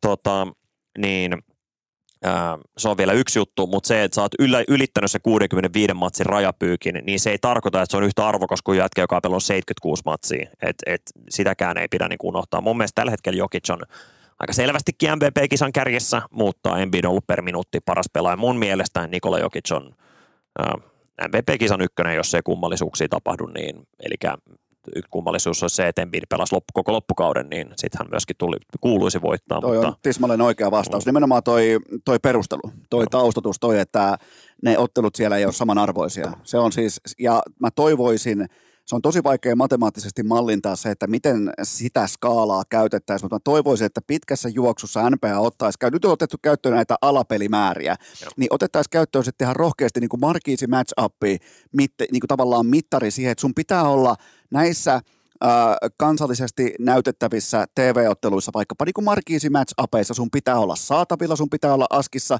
ja niissä performoitua, koska siitähän me fanit maksetaan. Sen takia meillä on vaikkapa puoli yhdeltä illalla, lauantai, sunnuntai yönä, meillä on vaikkapa telkkari päällä. Ei ikinä, jos olisi etukäteen ilmoitettu, että okei, MPD pelaa tai Jokitse pelaa, niin ei ainakaan mun telkka jo päällä. Et se on se, mikä niitä, se on se, mikä yksittäisiä kuluttajapäätöksiä tekee, että onko nämä supertähdet askissa vai ei. Ja toi oli tismalleen oikea vastaus siitä, että miten tätä toimintaa pitää arvottaa, koska tämä ikivanha niin kuin pistekeskiarvon laskenta tai levypallon laskenta tai perlukemien laskenta, niin, niin tota, joo, kiva juttu, mutta ketä vastaan ne on tehty. Ja se on se avain. Joo, tota, markkinointi-ihminen huo, tykkää huomattavasti tuosta sun, sun tota, tavasta jäsennöittää toi, toi asia, ja sitten taas minä tota, numeronörttinä, niin se, että onko se marquee matchup vai ei, niin, niin se on, se on niin toissijainen. Mua kiinnostaa se, että, että tota, mikä se painoarvo on ja mikä joukkue on vastassa, mutta joo, mulle toi menisi paremmin läpi tota, kyllä äh, niin kuin markkinointi-ihmiselle tuo, tuo sun perustelu. Me ollaan, me, ollaan, me ollaan rinnakkain, me ollaan vähän ihan skidisti eri kaistoilla. Otetaan vielä ennen Lauri Markkas katsausta, siihen kohtaan tulee myös pieni tauko alle, mutta tämä kiinnostaa sua, kun sä oot itse valmentaja ja, ja tota, äh, totta kai Janis Antetokounmpo on supermega hypertähti ja voidaan odottaa tietyllä tapaa jopa tuohon MVP-ralliin mukaan, mutta mitä mieltä sä oot tuosta Adrian Griffinin potkuista? 30 13 ja vivutus ulos. Todella untuvikko päävalmentaja ovesta ulos, kiitos kuulemiin, voitti käytännössä kaikki pelissä, niin tuliko yllätyksenä, tuliko shokkina, tuliko, m- miten sä itse kohtasit sen? Ja, arvoista odo, niin kuin, on semmoista erikoista, jos potkut eivät ole yllätys, että on tapahtunut jotain niin kuin oikeasti isoa, joka harvemmin liittyy siinä kohtaa koripalloon, mutta tota, ää, on se tietenkin aina yllätys, kun noin hyvä joukkueen valmentaja saa potkut, mutta kyllä niin kuin, musta tuntuu, että oli niin kuin vähän jo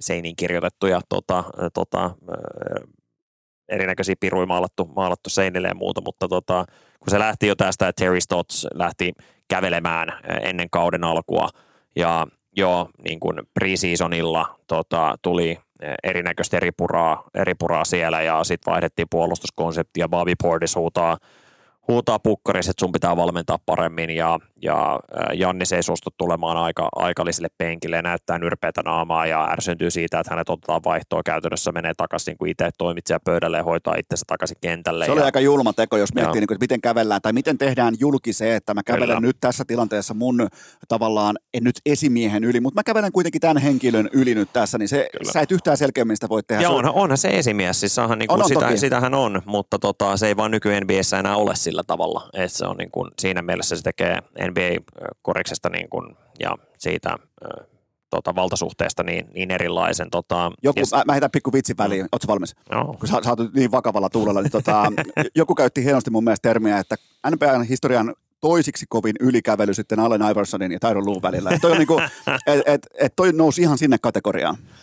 No, katsotaan, LeBronilla olisi muutama, muutama tuossa, mikä hän halusi nostaa esille, mutta tota, Mut joo, ja sitten tämä ripitys vielä tota, pukkarissa, että kaikki, kaikki tehdään pitkin, pitkin persettä mukaan lukien meidän tota, huoltajat, niin, niin, tota, ää, niin kuin Bucks totesi Valulle aika rehellisessäkin kommentissa, että oli aika paljon tämmöisiä niin pieniä punaisia lippuja tota, läpi koko kauden tullut, että pakko oli muuttaa. Ja fakta oli se, että että tuo joukkue ei vaikuttanut siltä, että he oli menossa päätyyn asti ja se on vain ja ainoastaan heidän tavoite, niin nyt oli muutos tehtävä.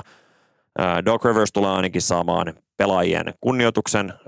Hän varmasti pystyy ne egot ohjaamaan. Mun mielestä taktisessa käynnissä pudotuspeleissä hän ei ole osoittanut sitä, että hän pystyisi samalle tasolle kuin mitä, mitä Nick Nurse esimerkiksi tota, itäisessä konferenssissa. Mä luulen kuitenkin, että Joe Mazzulan toi materiaali on niin paljon parempi – että heilläkin on kilpailutu siinä kohtaa, että onhan se huvittava, että Nick Nurse ei otettu, kun se oli mahdollista saada sinne Milwaukeein ennen kautta.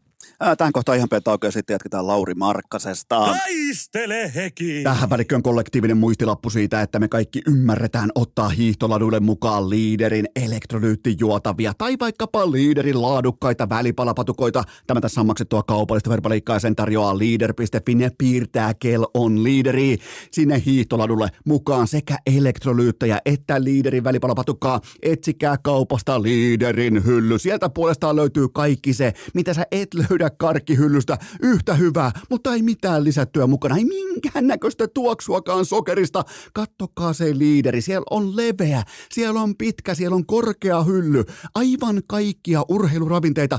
Valitkaa se liider, se on merkki kotimaisuudesta. Kaikki lisäinfo osoitteesta leader.fi. Toistot sisään! Ja sittenhän me jatketaan NBA-palotien kanssa, hypätään Lauri Markkaseen. Tämä kausi me tavallaan niin kuin tehtiin meidän ennakko-ennakos, nyt mennään ennakkoa. Me tehtiin ennakko-ennakossa tota, tietyllä tapaa asetettiin nuotti sen osalta, että mitä voidaan odottaa nyt, kun Lauri on kiistatta noussut sinne NBAan, ei tietenkään supertähtiluokkaan, mutta tähtiluokkaan. Niin tota, meillä oli aika selkeä sellainen skaala, kun nyt vastustaja alkaa tekemään ottelusuunnitelmaa Jutahia vastaan, niin silloin se yhtäkkiä onkin se Laurin ää, pelipaita, se on punaisella tussilla ympärö, ympyröity siihen jättimäiseen PowerPoint-esitykseen, niin, niin miten, tota, miten Lauri on vastannut siihen, että hän on nyt se him, jota se vastustaja yrittää jotenkin pysäyttää, niin mun mielestä on ollut aika vakuuttavaa meininkiä myös näissä olosuhteissa. Mitä sanoo coach? Joo, eihän niin kuin tehokkuusluvut ole muuttunut juuri, juuri miksikään, että vähän missattui peleissä niin se takareisivaivan takia, mikä oli, mikä oli sinänsä harmi, mikä saattoi viedä häneltä sen All Stars-paikan. Toivottavasti hän rymistelee nyt tässä vielä tämän puolitoista, puolitoista viikkoa tota, ennen kuin valinnat tehdään, jos mä muistan oikein se valintapäivä, mutta joka tapauksessa niin, niin kuin jatkanut siitä, mihin jäi ja, ja tämä erityiskohtelu ei hirveästi ole, ole tota, tuntunut vaikuttavan.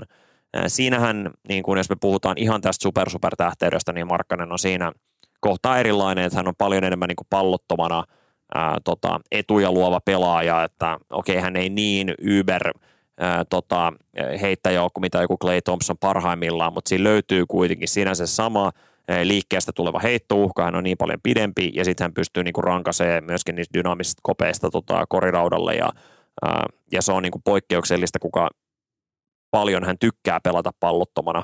Ja sehän on hänen niinku tämä supervoima, mikä hänellä on, mutta sitten kun pitää kuppi luoda ihan tyhjästä, niin siinä ne niin kuin jotkut supertähdet ovat häntä parempia, ja sitten kun Markkanen saa oikeasti joku erityiskohtelu, niin on ollut niitä yksittäisiä pelejä, missä joku Jimmy Butler laitetaan hänen niin kuin niin sitten nähdään, että okei, se Markkasen tilastorivi voi jäädä aikaa ää, niin kuin mitättömäksi, mutta hän on myöskin ihan ok sen asian kanssa, vaan sitten hän screenaa ja luo muille, ja kun Jimmy Butler vaan halaa, halaa Markkasta ja huomaa, että aha, nyt mun joukkuetoveri jäi Markkasen kiinni, mä en silti auta, ja joku Colin Sexton kävelee leijappiin, niin se näyttää aika huvittavalta niin kuin pisteeltä, jota Markkanen luo, mutta ää, siinä on kuitenkin ää, se ero vielä siihen niin kuin ihan absoluuttiseen supertähteyteen, kun pitää seiskapelissä tai playoff-sarjassa seiskapeli on vähän, vähän turha dramaattinen, mutta playoffien tokalla kolmannella kierroksella finaaleissa, niin sitten ottelun loppuhetkillä luoda jotain, niin se on vaan niin paljon vaikeampaa niissä olotiloissa ää, tota, hyvin valmistautunut puolustusta vastaan niin kuin pelkästään sen pallottomilla että, että siinä kohtaa se niin kuin, vielä pykälän verran tasopallollisena tähtenä, niin, niin siinähän olisi sitten se kuka reitti supertähteyteen. Kuka, kuka muuten on tällä hetkellä koko NBAn paras tällainen niin kuin luo stoppi ja luo kuppi tyyppinen pelaaja, kun sitten kun mennään siihen mennään nimenomaan näihin seiskapeleihin ja niihin eh, tavallaan jo etukäteen hidastettuihin hetkiin, niihin kun alkaa olla kämmenpohjat vähän hiestä märkänä, niin, niin kuka on paras? Se oli aikoinaan, se oli ehkä eh, Kawhi Leonard, mutta kuka se on nyt? Luostoppi, Tuo oli aika hyvä. Tota, siis ihan hyökkäyksessä ehdottomasti Jokic, se on ihan, ihan kiistaton fakta, mutta... Se ei puolusta perimeteriä. Niin, ei tietenkään, eikä siis ole mikään, ei, ei se hänen supervoimansa ei ole puolustuspään pelaaminen. Tota, siis mun tekee mieli sanoa, että se on tällä kaudella ollut Kawhi.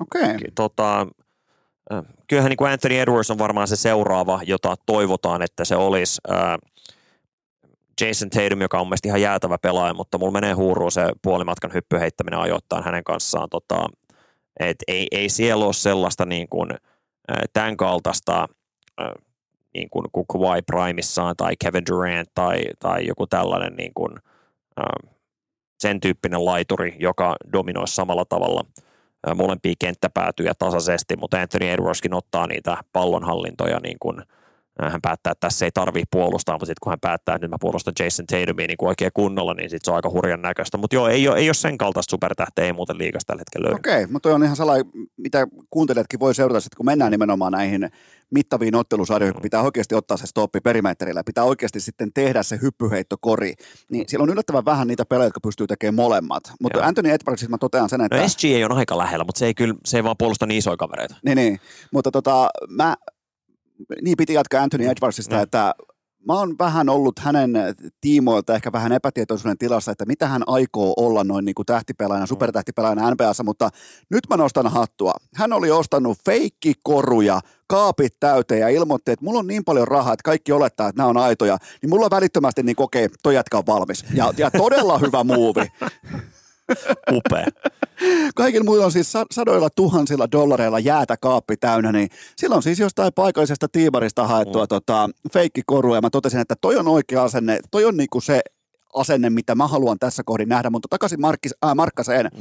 niin tota, onko jotain hiottu? Onko jotain muutoksia näkynyt pelaamisessa? Joo, alkukaudesta hänelläkin paljon näitä äh, tosi nopean koppauksen kautta tulleita, tulleita kolmen pisteen heittoja, mitkä hän sitten tota, plugaa nyt omaa podcastia Spotifyssa, mutta meidän kaunis pelissä Sean Huffin kanssa, niin tota, ilmoitti vaan, että joo, hän se tuntui treeneen syvältä ja heitteli pari kertaa sitä ja koki, että heittää tämä, tämä nyt sisään NBA-kaudellakin, eikä ollut semmoinen kuusi, miten puhutaan, että 18 kuukautta vie kovaa harjoittelua, että sä voit tuoda jotain niin kuin taidollisia elementtejä, elementtejä tota, oikeisiin peleihin, niin ei se Markkasella vaatinut kuin pari kertaa, että hei, tämä tuntuu hyvältä, niin aletaan, aletaan laulaa. Hei. Niin se oli, se oli ihan makea tota, lisää. Niitä on No yhden hän laittoi tuossa toissa yönä sellaisen, mutta niitä ei ole niin paljon näkynyt kuin alkukaudesta. Mun hän on parempi syöttäjä, se on niin kuin näkynyt hyvinkin selvästi, vaikka korinjohtaneet syötöt on ehkä vähän ollut jopa laskussa, jos muistan oikein, mutta joka tapauksessa niin kuin liikuttaa palloa paremmin ja pystyy niin kuin koppivaiheessa tunnistamaan se puolustuksen apupuolustuksen niin kuin sijoittumisen ja takalinjan puolustuksen niin kuin aikomukset, ja hän pystyy sitä vähän manipuloimaan, niin se on ollut selkeä kehityskohde, ja sitten mun mielestä puolustuspäässä näiden tilanteiden tunnistaminen on, on ollut parempi. Edelleen, niin kuin, missä niin kuin Markkasilla suurin asia on, on semmoinen niin kuin, nopea reagointi erityisesti kontaktien antoon levypallotilanteessa, niin ne on, ne on, se on semmoinen niin kuin yksittäinen asia, mikä niin kuin nostaisi hänen, erityisesti kun puhutaan näistä koripallonörtin tota, lukemista, niin nostaisi hänet sieltä 12-16 hujakoilta niin oikeasti jonnekin top 10, top 8 tota, mutta se on Mut tämmöinen hyvin, hyvin pieni asia kyllä. Yhden, yhden edun mä luen Laurille siltä osin, että kaikki tämä sen kilpailu, nyt se kohtaa totta kai maailman kovimman, absoluuttisesti kovimman urheilukilpailu joka ikinen ilta, niin hän on kuitenkin ainoa näistä yksilöistä, joka tuli suoraan armeijan alapunkalta tähän kauteen ja, ja sitä taustaa vasten, se on totta kai jo unohtunut aihe, se on, mutta se off-season, sehän oli siis rynkky kädessä – ryynäämistä, tetsaamista tuolla pitkin metsiä. Ja todella vielä sain, niin kuin, kuten me tiedetään, niin Laurihan ei pelleily siellä, vaan siellä tehtiin oikeasti hommia. Niin tota, sehän tässä onkin mielenkiintoista, kun se on pystynyt kehittämään kovempaa vartiointia, kovempia ottelusuunnitelmia vastaan. Se on pystynyt kehittämään ja hiomaan omaa pelaamista, niin kuin totesit tuossa äsken. Siitäkin huolimatta, että tuli suoraan Intistä tälle niin kuin valmistautumissesonkiin ilman kenties sitä tuttua off-season järjestelmää. Mietipä, mitä tämä tulee olemaan sen jälkeen, kun siinä on täys off-season alla. Joo, toisaalta se on ehkä antanut taas Laurille mahdollisuuden, että en mä tiedä mitä, onko hänellä Intis ollut aikaa katsoa, katsoa niin kuin korista ja pelejä. Ehkä se on niin kuin, se on hassu, miten se taidon oppiminen ja ihmismieli välillä toimii. Se, että sä otat totaalisen breikin siitä, niin yhtäkkiä sul niin kuin jotkut asiat saa aikaa pohtia asioita eri tavalla ja, ja ne taidot kehittyy vähän niin kuin epälineaarisen tota, keinojen kautta, mutta, mutta tota, en, se on hyvä kysymys kuitenkin ehdottomasti, että jos saa niin kuin täysin, täysin niin kuin ehjän off-seasonin ja mikä se tulee olemaan. Nyt tänä, tänä kesänä on sitten olympiakarsta turnaus, ensi kesänä on sitten tota, toi kotikisat ja tai koti, kisojen, tai kisojen kotilohko pikemminkin, mutta tota, joka tapauksessa niin kyllähän niin kuin koris liittyy hyvin keskeisesti siihen, mutta ainakaan sitä ei rikota sitä valmistautumista sillä tavalla kuin mitä mitä viime kesänä. Se on ihan, ihan ilmiselvä. Miten, miten coach uh, Will Hardy on sun mielestä? Totta kai nuori valmentaja vasta niin tekeytyy itsekin, mm. sanotaanko NPA tällaiseen standardiin, niin mitä hän on tuonut Markkaselle, kun totta kai pitää pystyä tarjoamaan pelaajia, se on kuitenkin tähtipelaaja, niin pitää pystyä tarjoamaan jatkuvasti, niin tota, mitä, mitä hän on pystynyt tuomaan siihen lautaselle? sen pelisysteemi, joka ruokkii Lauri lähestulkoon täydellisesti, että kyllä Will Hardy on, niin kuin, kun puhutaan kuinka paljon saa materiaalistaan irti, niin aika lailla NBAn paras coach on ollut nyt kaksi vuotta, okay. kaksi vuotta peräjälkeen. Se on eri asia kuin, että saat paras coachi saamaan huippujoukkueesta kaiken irti. Et nythän niin tämä lattian nostatus on ollut Will Hardilla ihan loistavaa, ja vaikka alkukausi oli vaikea, niin löysi lopulta ne kokoonpanot ja, ja sai sen pelisysteemi tota, iskostua pelaajien paremmin ja niin, niin edespäin, mutta sitten kun sulla onkin joku Eric Spolstra tai, tai tyyppinen coach, joka saa niin kuin sen absoluuttisen katon nousemaan niin paljon, niin, niin se on sitten vielä niin kuin eri asia, mitä me ei tiedetä vielä, vielä Will Hardista tässä kohtaa, mutta tuntuu, että on ollut kyllä ihan nappipalkkaus Jazzilta, mutta erityisesti niin kuin Markkasen ominaisuuksien ympärille rakennettu systeemi. Toi on erittäin hyvä, hyvä perspektiivi toi. Mä haluan, koska mä tiedän, että Lauri kuuntelee, niin mä haluan tähän nostaa myös Laurin tämmöisestä niin kuin game faceista, jopa niin kuin pokerinaamasta yhden erillisnoterauksen, ja se on se, että kun hän jännitti omaa vuoden urheilijapalkintoaan, niin meitipä silti pysty pitämään naaman pokkana, vaikka A.J. Sipilä vieressä vetää frakkia päällä, silloin se jumalaton uunopatsas mukana. Ja siitäkin huolimatta Lauri esitti, että hän olisi jännittänyt loppuun saakka, kun A. Yle lentää paikalle, A.J. vetää pukua päälle ja silloin se pokaali kätkettynä hihaan. Niin siitäkin huolimatta Lauri oli ihan loppuun asti, no kukahan se tulee, minä vai Vilma vai kenties Kalle. niin tota, huomaatko, kuinka niin kuin tavallaan pystyy ottaa tällaisen, koska näähän on niin kuin esiintyviä performanssitähtiä, niin pystyy tavallaan tuomaan tämmöisenkin mausteen vielä mukaan. Se on nimenomaan näin, että kyllä se mediakoulu on, on käyty. Toki, kun sä just puhuit Anthony Edwardsista, niin se olisi ollut, se olisi ollut hyvä, että se olisi niissä alkuhaasteluissa. Niin mähän tämän voitan, mitä te muuten täällä tekisitte, että se olisi, se olisi heittänyt, heittänyt tommosen kompan, kompan vielä tohon, joo. Tota, mutta ehdottomasti, oot ihan oikeassa. Tähän mä tarvin e- eksaktin ennusteen. Milloin Lauri tekee 50, äh, korjaan 70 paunaa, koska 50 paunaa tuntuu, että se ei ole enää mitään nykypäivän NBAssa, niin milloin Lauri tekee 70 paunaa? Tämä itse asiassa tämä pisteistä keskustelu olisi tosi hauska käydä sun kanssa, mutta tota, niin kuin yleisesti NBAssä, Markkasen game on mun mielestä sellainen, että hän ei tule niin kuin 70 pistettä, anteeksi nyt hirveästi arvon kuulijat ja Lauri tota, todista mut vääräksi please, mutta mä luulen, että hän tulee tekemään joskus 50. Ää, ottelut käy sen verran vähin kohta jo tällä kaudella. Tota, ää, pelit kovenee, kyllä se vaatii vähän semmoista niin kuin, no joo, itse asiassa jotain tänkkäävää jengiä vastaan loppukaudesta, se on ihan mahdollista, mutta heitetään nyt, että hän rikkoo 50 pisteen rajapyykin ennen, ö, tota, ennen seuraavaa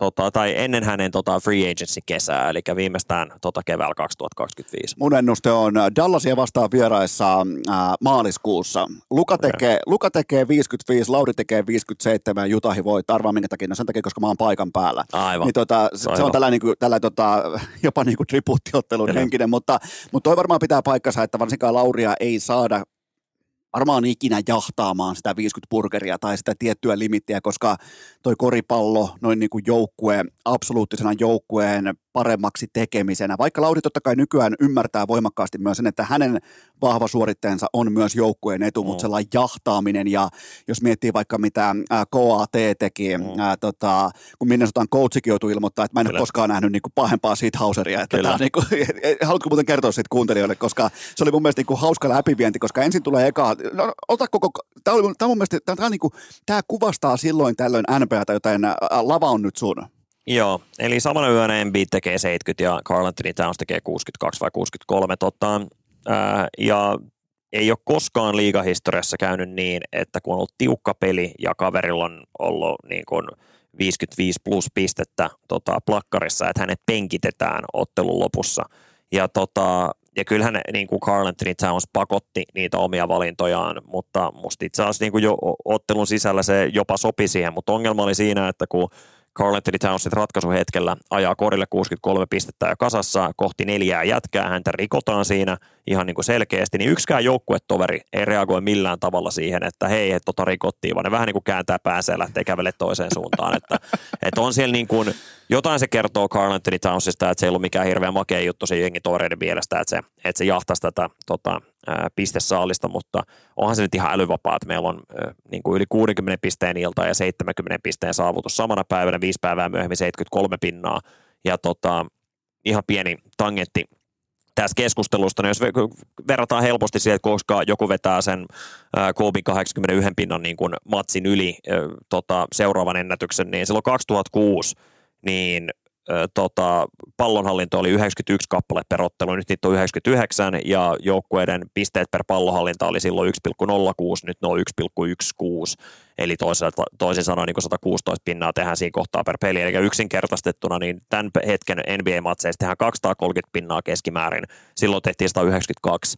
Ja sitten kun vielä käyttöasteet on ihan jäätäviä, tai Joel Embiidin, niin kuin, kuinka usein hyökkäys päättyy hänen heittoon, syöttöön tai menetykseen, niin ainoastaan Russell Westbrook äh, silloin tripla kaudella, kun hän sai tehdä ihan mitä hän haluaa, ja James Harden, tämä pahimman niin kuin Daryl Morey, Morey Ball aikana, niin on ollut korkeammalla se käyttöaste, niin se kertoo nimenomaan tämän äh, just siitä, mikä sanoit aiemmin, että se 70 äh, on e-, edelleen 50, niin nämä jätkät, jotka tekee näitä pinnoja, ei ole semmoisia, me nähtiin se Clay Thompsonin 60 pinnan ilta, mutta sitten on aika monta vuotta, tämmöisiä niin pelkästään puhtaasti heittojen kautta ottavia suorituksia. Mä en näe, että enää nähdään semmoisia niin 60 pinnan iltoja heiltä, mutta nämä, jotka pystyy heittämään kuljetuksesta kolkkeja, pystyy pääsemään vapaa-heittoviivalle, Doncic, Embiid henkiset jätkät, niin ne voi ylittää 70 pinnan rajapyykin. Mä väitän, että he voi rikkoa sen Kobin tuota 81 pinnan, pinnan illan, ja mä en pidä mahdottomana sitäkään, että joku tykittäisi yli 100 pinnaa tota, matsissa vielä seuraavan kahden ja puolen vuoden aikana, jos säännöt ei muutu tai tulkintoja ei muuteta. Toki se vaatisi todennäköisesti jatkoaikaa, mutta viime kaudella me nähtiin Donovan Mitchellin nimenomaan 70 pinnan matsi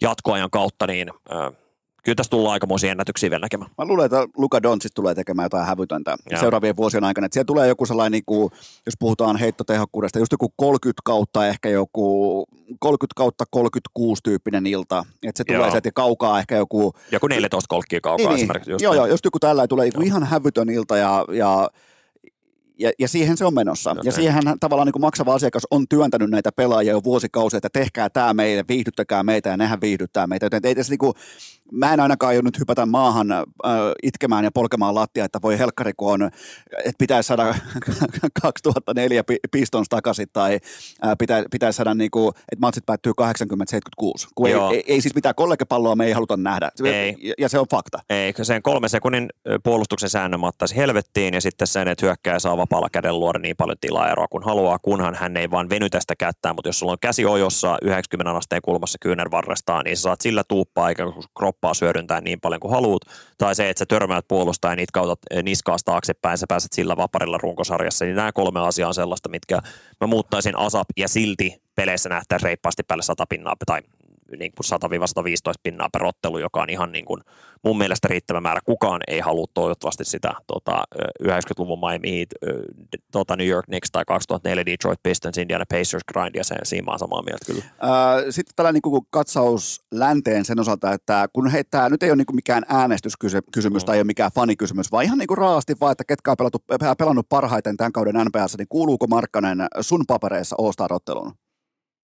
Um, hän on tosi rajamailla. Tota, Tämä All Star avausviisikko oli aika lailla hyvä. Mä itse tota, äh, hetkinen, Kawhi oli avauksessa, mun meni jo sekaisin kumpi siellä. Ei kun KD oli avauksessa. Joo, KD. KD, niin mä olisin Kawhi laittanut LeBronin tilalle ja sitten penkiltä LeBronin ja Anthony Davisin niin kuin ihan kiistatta.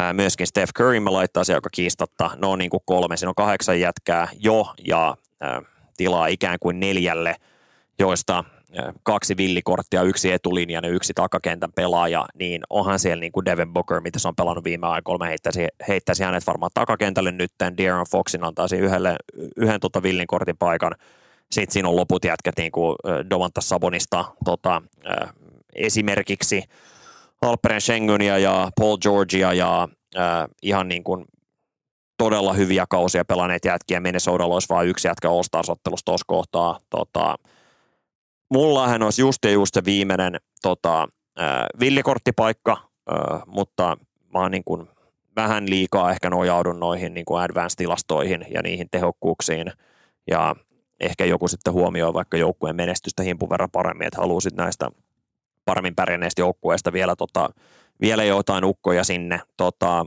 mustahan olisi 12 jätkä siinä, mutta mä sanoisin, että Markkasen mahdollisuudet All-Stars-otteluun on – niin tässä oli Basketball References, oli jotain 12 prosentin luokkaa, mulle aika lähellä okay. tota, tässä kohtaa. Mutta... Ja tämä kaikki siitä huolimatta, että Laurilla on ihan kaikki saumat nyt lyödä pöytää tällä 50, 40, 90 kausi. Kyllä, Eli kyllä. mutta sitten viime kaudellahan niin. meillä oli, tota, Kawhi Leonard oli loukkaantunut, Paul George oli pitkään loukkaantunut, että se niin kuin pöytä oli paremmin katettu, Anthony Davis oli loukkaantunut, niin se niin kuin vaati myös, myös sitä. Kevin Durant on nyt siirtynyt vakituisesti läntiseen konferenssiin, niin se kilpailu on vaan koventunut tosi paljon kaikessa kaikessa niin yksinkertaisesti. Ja Anthony Edwardsia mä muuten maininnut äsken tuossa All-Stars, äh, All-Stars jätkessä hän ehdottomasti siihen myöskin, mutta tota, mutta joo, äh, niin 18 jätkäksi niin sanoisin, että hänellä on mahkut, äh, ja jos siellä joku loukkaantuu, niin se parantaa hänen mahdollisuuksia. Mä veikkaan, että, että ei tällä kertaa. No helmikuun kahdeksas päivä kolkuttaa oveen sitten NBA Trade Deadline, eli LeBron Season. Miettii nyt jumalauta jo 21. kerta yhteen soittoa, kun LeBron tarvii apua, mutta aloitetaan kuitenkin Laurista. Ostit sä missään tai ostatko sitä osaketta tällä hetkellä, että Lauri oikeasti olisi kaupan? Mm, alkukaudesta tuntuu uskottavammalta kuin nytten, erityisesti tietäen Danny Ainge, että hän ei kyllä niin kuin, ilman, että hän saa niin kuin totaalista ryöstöä, niin en näe. Se vaatisi jotain ihan täydellistä tilaisuutta ja vähän sellaista uuden omistajan hulluutta, mitä ollaan nähty Phoenixissä tai, tai jossain, jossain tällaisessa tilanteessa. Tota, Tuo on muuten hyvä termi, nimenomaan, nimenomaan koska NBAhan monesti tullaan vähän niin kuin lompakko levällä ja sille, että halutaan Kyllä. tehdä iso splassi. Kyllä. Mä ymmärrän sen täysin. Joo, että niin kuin paperillahan niin kuin Oklahoma City Thunder olisi, olisi sellainen, jolla niin löytyy niin paljon drafti, tota, draftin vuoroja, ykköskerroksen vuoroja, mutta kun siellä on se toinen tota, hyvinkin tupiikki tota neuvottelija Sam Presti, niin mun on vaikea kuvitella, että sitä kauppaa tullaan tullaan näkemään ja jos ei sitä nähdä, niin vaikea nähdä, että, että millään muulla joukkueella olisi riittävästi varoja tykittää siihen kauppaan ilman, että ne heikentäisi muilla osa-alueilla joukkuettaan selvästi. Eiköhän tota, Markkanen Utahssa pelaa kauden loppuun ja Utah yrittää sitten tätä Sabonis henkistä renegotiate and extend tyyppistä jatkodiiliä kesällä, mihin toivon, että Lauri ei tässä kohtaa suostu, koska uskon, että hänen markkina-arvonsa sitten seuraavana kesänä on huomattavasti korkeampi ja luotetaan siihen, että hän pysyy ehjänä. No, miten tota, noin niin muuten trade-tutka tällä hetkellä, niin onko se mitään relevanttia? Onko se mitään sellaista, niin kuin, nyt, nyt tullaan niin kuin sieltä, tullaan sun omasta podcastista, tullaan kaunista pelistä mm. nyt niin kuin monta porrasta alaspäin, mm. tullaan urheilukästin tavallaan ää, ytimeen sen osalta, että kannattaako siitä edes puhua? Onko ne pelaajat relevantteja? Onko ketään sellaista, siis, onko ketään sellaista joka, myyrissä, jonka mä siis, tiedän? Niin, siis e, se, että mä heitän nyt tässä kohtaa, kun DeJounte Murray, niin, nytkin, niin kuin, ei, ei, se riitä tuohon niin standardiin, mitä sä vaadit. Kyllä niin Markkanen on paljon korkeampi arvoisempi pelaaja kuin DeJounte Murray. Mutta se on vaan huvittavaa, että meillä on nyt aika monta kautta tässä nähty. Ja tekisi mieli sanoa viisi kautta putkeen, mutta ainakin mä nyt heitän neljä kautta viidestä. Ja me ollaan nähty joku aika jäätävä taso supertähti liikkuvan. Tota, niin ei se vaadi kuin yhden erimielisyyden jossain tilaisuudessa seuraavan parin viikon aikana, että, tota, että tällainen, tai puolentoista viikon aikana, että tällainen nähtäisi, joten ää, en tiedä, on valitettavan tylsä vastaus tähän kohtaan ja, ja kuka se voisi olla. Ää, Zion Williamson olisi mun mielestä semmoinen niin kuin järkevä kaikille osapuolille. Joukkue pelaa mun huomattavasti parempaa ja kivempaa palloa ilman häntä. Kuka sen on valmis ottamaan? Niin, Hirveillä niin, tilillä niin, ja no siis se on, mitään takuita. No juuri tämä. Joku Zach Levine, DeMar DeRozan ei ole enää niin kuin sen kategorian jätkiä, niin kuin ei, ei millään ilveellä. Tota, Donovan Mitchell ihan puhuttiin pitkään, nyt joukkue pelannut niin hyvin hänen kanssaan. Tota, ei, ei siellä ole nyt semmoista selkeää, että toi muuten on pakko liikkua nyt ASAP tyyppinen tilanne, mutta kyllä nämä NBA-siirtotakarajat osaa olla aika yllättäviä. Se tosiaan vaatii vaan sen, että se joku Oklahoma City Thunder päättää, no niin tässä tulee seitsemän ykköskierroksen varausta, että nyt ette täältä parempaa diiliä ole saamassa. Miten tota, milloin viimeksi NBS on tehty sellainen niin sanottu mestaruuden tuonut trade? Mihin niin, no siis, mennä? No siis tämä, mistä nyt aina puhutaan, mikä, mikä sullakin löytyy tuosta tota, kielen päästä, eli tämä Rashid Wallace, joka liikkuu liikku silloin Detroit Businessin 2004, hän on se niin kuin, äh, selkein vastaava esimerkki. Tota, se on aina paha sanoa, että mikä on vaatinut, mikä on johtanut mestaruuteen, koska mestareet on vain yksi, mutta tota, ää, kyllähän se, että niistä on tullut niin kuin relevantteja, todella hyviä tota, koripallojoukkueita, niin kyllähän joku Kevin Durantin liikuttaminen ennen siirtotakaraja on aika, aika hurja temppu. Tota, sanotaan mitä sanotaan, mutta tota, Muutenhan on ollut semmoisia marginaalisempia kauppoja, joku PJ Brownin, oliko se itse asiassa tota, buyout-jätkä, joka, joka tuli ja oli selkeä tota, etu silloin 2008 Celticsille ja mitä näitä ö, mestaruuksia nyt on ollut, tota, ö, Denver ei kyllä tehnyt mitään, Golden State ei tehnyt mitään, mutta Milwaukeekaan ei tehnyt silloin yhtään mitään, Lakers – en muista, tenkikö, tekikö jonkun, jonkun kaupan, tota, mutta kyllä näitä, äh, Mark Gasol liikkui silloin tota, Torontoon. Äh, se oli musta aika nappikauppa niiltä. Se on itse asiassa varmaan, musta se ei tapahtunut off-seasonille, vaan se tapahtui kauden aikana, jos en ihan väärin muista, mutta se on ollut tota, ehkä sitten semmoinen Rashid Wallace henkinen vastaava, vastaava trade. Tota, ei niitä juurikaan siis ole, jotka on selkeästi johtanut mestaruuteen, koska siinäkin voidaan sanoa, että se, joka johti mestaruuteen, oli, oli toi Kevin Durantin ja Clay Thompsonin loukkaantuminen, eikä, eikä niinkään toi kauppa tota,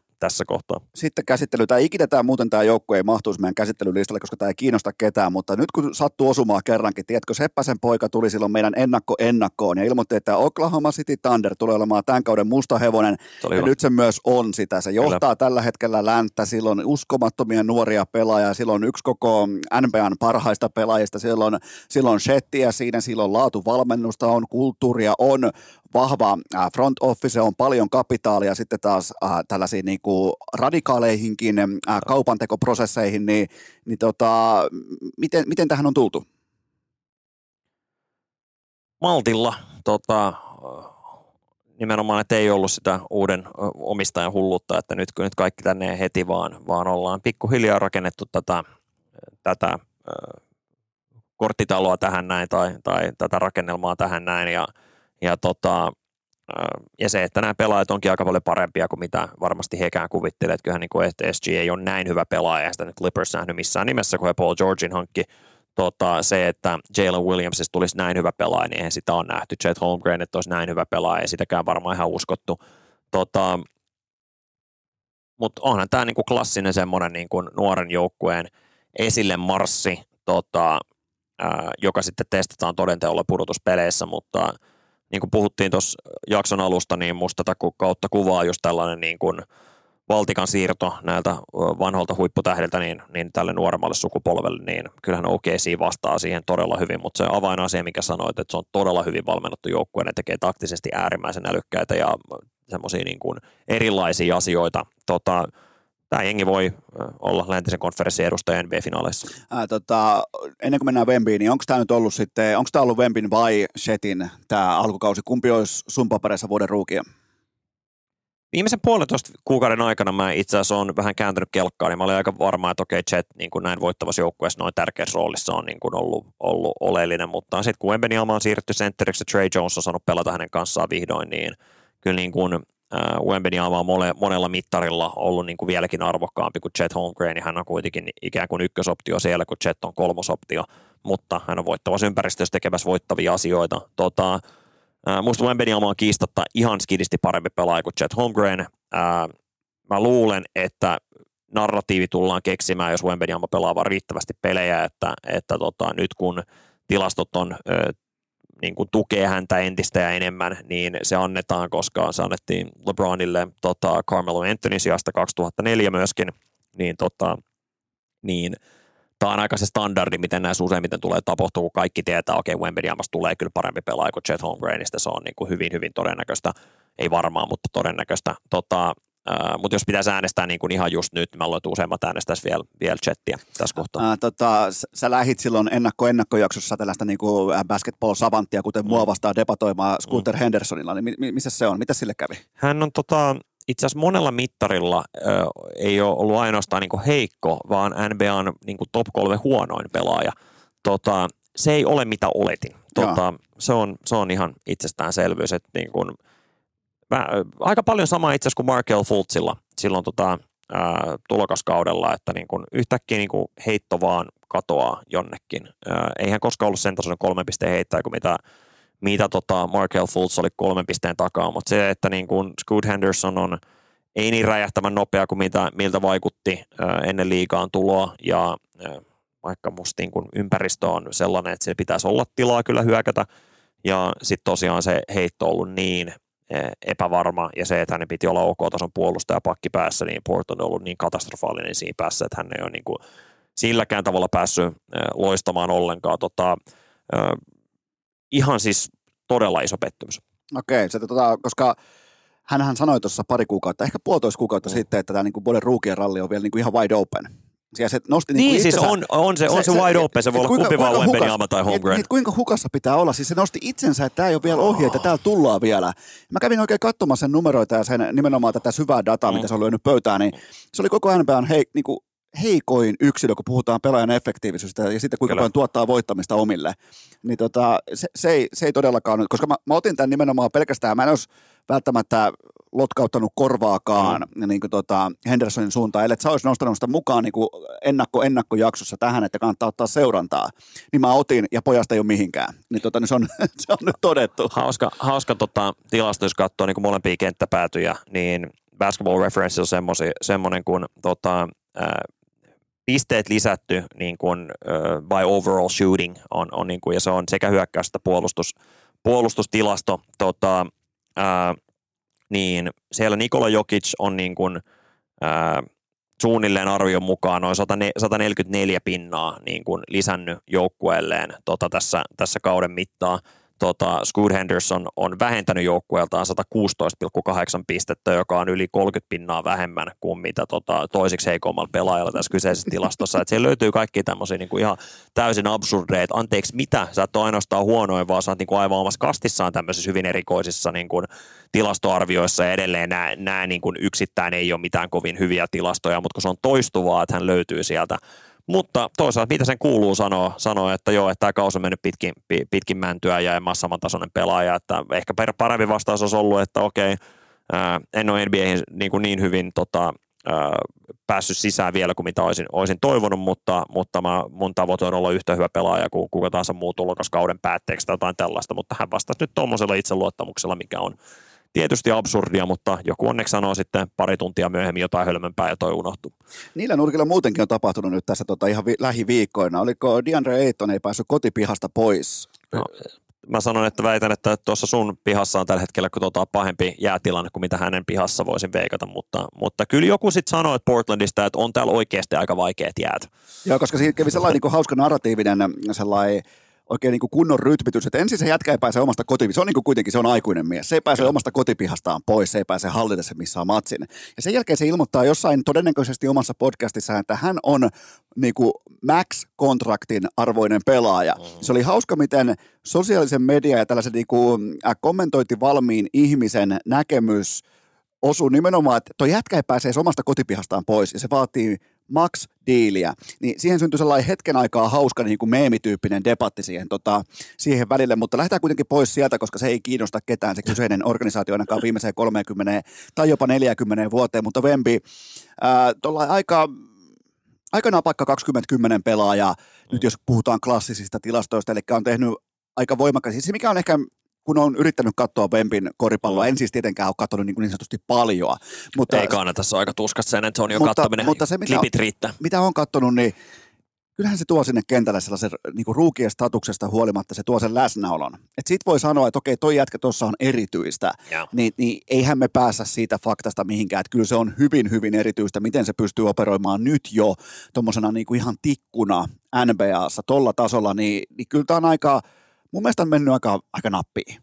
Joo, et kyllähän tämä on ollut niin kuin, enemmän kuin mitä, mitä itse olisin osannut odottaa häneltä ensimmäisen kauden aikana, ja mä ajattelin, että hän pelasi paljon vähemmän matseja myöskin, tota, mutta hän on päässyt pelaamaan, pysynyt ehjänä, ja, ja tota, se vaikutus, mikä hänellä on siellä puolustuspäässä oli niin kuin arvioitavissa, mutta se, että hyökkäyksessä löytyy noin paljon tota, kykyjä, niin ihan siis täysin poikkeus tota, ihmisotus, mikä tuossa liigassa ollaan nähty. Että ainoa niin kuin verrattavissa on, on, kun katsoo näitä Kareem Abdul-Jabarin, eli sellaisen Lou Alcendorin niin kuin high school-klippejä, niin tulee semmoinen, että okei, tuossa on vähän jotain samaa. Ja, tota, ja Ralph Sampson oli, oli niin kuin himpun verran samaa, niin nämä on niin kuin ainoat liigahistoriassa, jotka vähänkään muistuttaa kentällä sellaisia, sellaisia niin kuin ihmisotuksia kuin mitä Wembenyama on, että on hän siinä mielessä hän rikkoo lajin fysiikkoja, ainakin siihen, mitä, mihin me ollaan totuttu. Ja yllättävän paljon on ollut, ei ole ihan hirveästi istunut sivussa, ei ole kuitenkaan niin kuin ihan hirveästi ei ole laitettu kasvamaan, vaan laitettu sinne kentälle kasvamaan. Ja mä nostan siitä coach Popovitsille hattua, koska se selvästi huomataan, että tuo jätkä niin valmistuu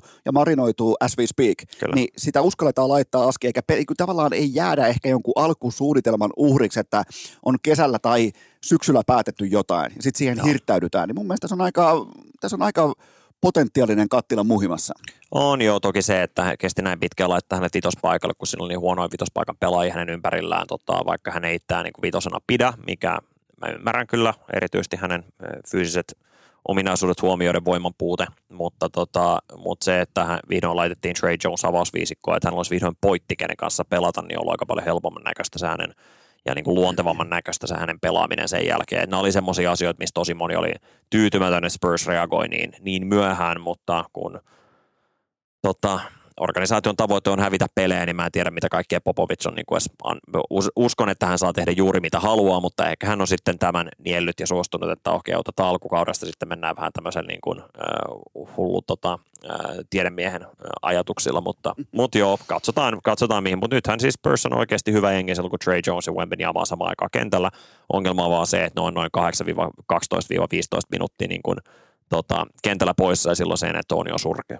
Niin ja tota, eihän tuolla organisaatiolla ole mitään niin kuin tavallaan historiaa tai tietoa isojen pelaajien sisään ajamisesta tai niiden onnistumisesta NBA-tasolla, joten tavallaan tämä on niillekin ihan täysin uusi tilanne. Mutta lopuksi Coach Palotien tällainen niin kuin nämä joukkueet voi voittaa koko paskan lista, eli haetaan sellaisia porukoita. Meidän pitää mun mielestä, nyt kun täällä, täällä on kuitenkin samassa, samassa studiossa on kaksi tällaista basketball-savanttia, niin meidän pitää pystyä nyt karsimaan kaikki mm, ihra ympäriltä liittyen tähän debattiin. Meidän pitää, pitää nyt pystyä poimimaan ne joukkueet, joista absoluuttisesti joku on myös se mestari. Mun mielestä se on NBAn tiimoilta, se on verrattain helppo tehtävä, niin anna mulle idän porukat, mihin lyödään raja kiinni, tuleeko pelkästään Boston läpi vai otetaanko muitakin mukaan?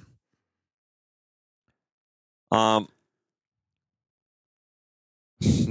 tota, kyllähän mun tekisi mieli vetää se raja, raja niin Bostoniin, mutta kyllä mä, mä heitän Philadelphia vielä siihen osittain sen takia, että he pystyvät myös yhden kaupan, täsmäkaupan tekemään, jos he, jos he haluaa, ja musta heillä on niin hyvä valmennus, että tota, ottelusarjan sisällä mä en yllättyisi, että, että he pystyisivät Bostonin kaatamaan nimenomaan, kiitos sen, sen valmennuksen.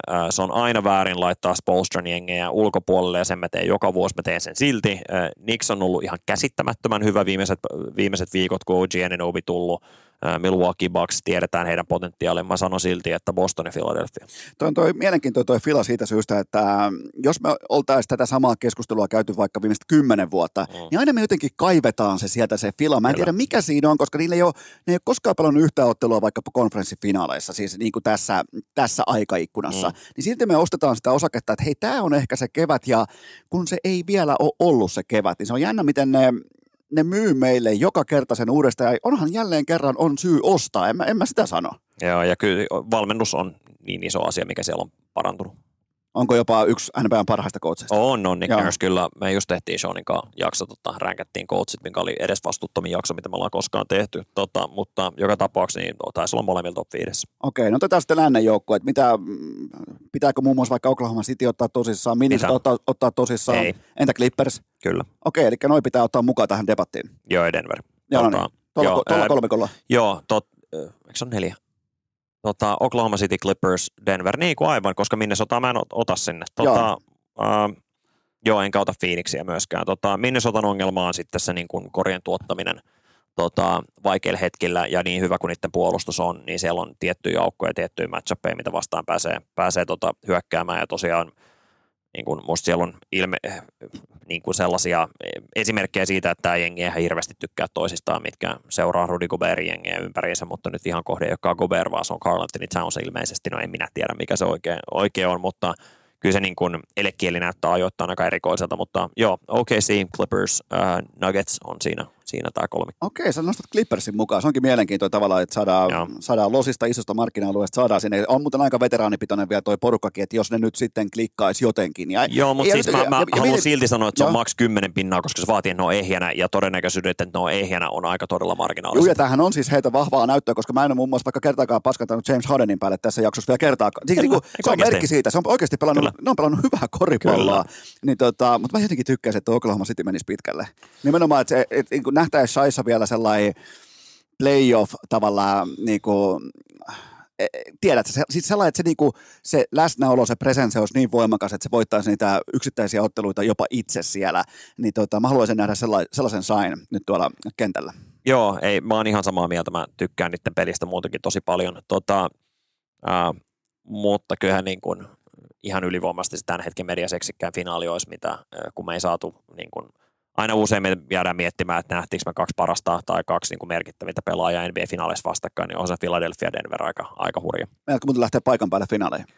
Nyt ei ole semmoisia neuvotteluja vielä ehditty käymään. Tota, viime finaaleissa oli, mä epäilen, mä luulen, että tämä oli ikään kuin tämmöinen kymmenen vuoden NBA oman urakan niin kuin osittain tällainen lahja, niin veikkaan, että ei, mutta, mutta pitää nostaa asia oikealla tavalla esille tuolla, toimistopuolella. Muistellaan parin minuutin verran Golden Statein dynastia nyt kun se on ohi, niin, niin tota, talon siivoinen totta kai Parin alkaa. minuutin. Ai. Joo, muistellaan, muistellaan sitä dynaamista porukkaa, jota tota, enemmän tai vähemmän myllersi nyky NBAn siihen formiin kuin se on. Niin tota, totta kai kaikki, kaikki upeatkin tarinat loppuu jossain vaiheessa ja, ja tämä on nyt ohi, tämä on paketissa, talo pitää siivota ja, ja tota, mutta olihan se kaunista. Ihan siis jäätävä. Tota, ja nehän, oleellisesti tässä on se, että ne kuitenkin itse uskoo, että on pelastettavissa vielä ja se on ainoa, mitä se vaatii. Että tota, että se olisi hienoa, että ne tekisi jonkun vielä ylösnousemuksen, mutta en, en mäkään siihen usko. Mä ihan samaa mieltä valitettavasti sun kanssa, mutta se vaan kuulostaa jotenkin niin, niin hurjalta. Tota, kyllähän niin kuin hyvin eri metodeilla kuin vaikka Tim Duncanin San Antonio Spurs, että miten he peliä rakensi, mutta liigan epäitsekään supertähti oli tämän keskiössä. Kyllä. Tota, miten paljon hänen palloton tekeminen tuottaa joukkueelle ekstra tilaa ja pisteitä. Yksi äh, niin kuin selvästi tota, äh, mentaalisesti haastavassa tilassa oleva, oleva niin kuin ukko, mutta, mutta tota, ihan siis poikkeus tähti äh, hänen skillsetit huomioiden, että et niin kuin noin huono skoraaja ja noin tärkeä pelaaja Draymond Green. Ja sitten siinä toinen niin kuin, ei niin hyvä skoraaja enää siinä vaiheessa urassa ja Andre Iguodala niin täydellisiä liimajätkiä ja sitten yksi tällainen, joka kuvittelee, että kaikki mitä se laittaa ilmaan menee sisään oleva pelaaja, eli Clay Thompson, joka ei koskaan kuitenkaan hyökkäyksellisesti niin lahjakas pelaaja ollut kuin mitä, mitä hän niin kuin itsenään tavallaan varmasti piti, että, että kyllä se aina se niin kuin itseluottamus oli ihan katossa. Ja, tota, ja sitten se äh, Steve Curryn äh, sisäänajama tapa pelata, että pelataan aivan eri tavalla kuin muut ja perustetaan meidän pelaaminen täysin pallottomaan tekemiseen. Ja sitten kuitenkin meillä on aina voidaan ottaa kassakaapista naftalinista esille se, se tota Steph Curryn, Draymond Greenin palloskriin peli. Ja sitten vielä, että ne oli puolustuksessa niin, kuin niin, niin hyvä joukkue kuin oli, tota, onhan toi yksi ikimuistoisimpia ää, niin kuin NBA-historian kannalta merkittäviä dynastioita, mitä me ollaan, ollaan ikinä nähty. Ja, tota, ja miettii, että et mestaruuksia on neljä, josta se 2021 niin kuin jälkikäteen, 2022 anteeksi jälkikäteen oleva mestaruus oli niin kuin, että kaikki loksahti kohdalleen, et siinä mielessä jossain määrin niin kuin onnekaskin, mutta sitten samalla niin kuin epäonnea 2016 äh, Bogut loukkaantuu, Iguodala, tota, hänellä menee selkäjumiin, Steph Curry loukkaantunut pudotuspeleissä, pelaa silti ja, ja tota, he on ja Draymond Green hölmöilee itsensä pihalle tota, kutospelistä. Että kun me, mä nautin tästä, kun me laimennetaan Lebronin ainoata oikeita mestaruutta. No joo, musta LeBronin oikein ja hienoin mestaruus oli 2012, mutta se on keskustelu erikseen, mutta, tota, mutta se on yksi ja sitten tämä toinen mestaruus, mikä tietenkin jäi saamatta tämä 2019, kun, kun Kevin Durant loukkaantuu, Clay Thompson loukkaantuu, niin, tota, niin en Torontolta halua vitää viedä pois, mutta olisi niin kuin hyviä argumentteja sille, että, että Warriorsilla tavallaan pitäisi olla kaksi. Joe Durant jos varmaan tullut, jos Warriors olisi voittanut 2016, siitä voidaan taas toinen keskustelu käydä, mutta sitten he saa tämmöisen niin kuin täydellisen myrskyn aikaiseksi 2022 ja, ja Steph Curry validoi tavallaan kaiken tämän kaikille kyynisimmillekin tota, katsojille, että okei, tämä on niin kuin aikakauden jäätävimpiä ukkoja, niin tota, kaikki aikojen top 10 pelaaja johdattanut heidät – heidät niin kuin vielä sillä, sillä tavalla kollektiivisella pelillä niin ihan absoluuttiselle huipulle asti on, on hurjaa. Ja kun me muistellaan sitä 2016 jengiä, joka voitti 73 ottelua, niin jälkiviisaana niin katsotaan paperilla, niin ei se nyt niin kuin paperilla mikään kovin hyvä joukkue oli. Steph Curry oli vaan täysin posketon. Kyllä. Ja, tota, ja mä niin kuin väitän, että Cleveland oli jopa Kyrie Irving, Kevin Love, LeBron Jamesin johdolla niin kuin paperilla parempi jengi, niin kuin taidollisesti parempi joukkue – niin tota, kertoo vaan siitä, miten ne maksimoi kaiken talentin, mitä heillä olisi joukkueessa. Loppuun vielä, totta kai mennään kohti olympiakesää, niin anna mulle USA olympiajoukkueen avausviisikko. Se kiinnostaa aina Ai kaikkia. Niin, se kiinnostaa kaikki, kaikki aina kiinnostaa se, että millä, ja nyt eletään vielä semmoisessa niin kuin kaunissa pumpulimaailmassa, että kaikki on käytettävissä, kaikki on kunnossa, kaikki on, kaikilla on ää, tällaisilla aika vahvalla egolla höystetyillä supertähdillä on naamari korvissa ja suupielet sitten ylöspäin voimakkaasti, niin ketäs me heitetään sinne? Mulla on, mulla on tällä, haluatko kuulla mun? Joo, heitä. AD, KD, Bron, Step ja Halliburtoni. AD, KD, Steph, Embiid ja Halliburton. Ei, kun toi Bron. Ai Lebron. Bron. Niin, Joo, et, et en mä Embiidia voi ottaa, kun se ei, No, mutta sitten mä laitan kuitenkin sen Embiidin Mä tiedän, että se on, laitat? se, on, se, on siis, se on huijausta. I know, mutta siis kyllä Embiid on avauksessa. On, onko sillä tuplapassi?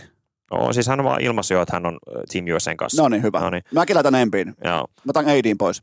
joo. No, No no niin. mä luulen, että ollaan aika lähellä. Tota, mä en Halliburtonin usko, että se on avarissa. Sehän tuli penkiltä nyt toskin jengissä. Musta Halliburton on kyllä jengissä, jengissä ää, sisällä. Tota, kyllä LeBron tulee olemaan avauksessa, KD tulee olemaan avauksessa, Embiid tulee olemaan avauksessa, Steph tulee olemaan avauksessa, kaikki on kunnossa. Tota, heitetään, mieti Devin Booker ja Kawhi Leonardin välillä tässä kohtaa, tota, tai Jason Tatum.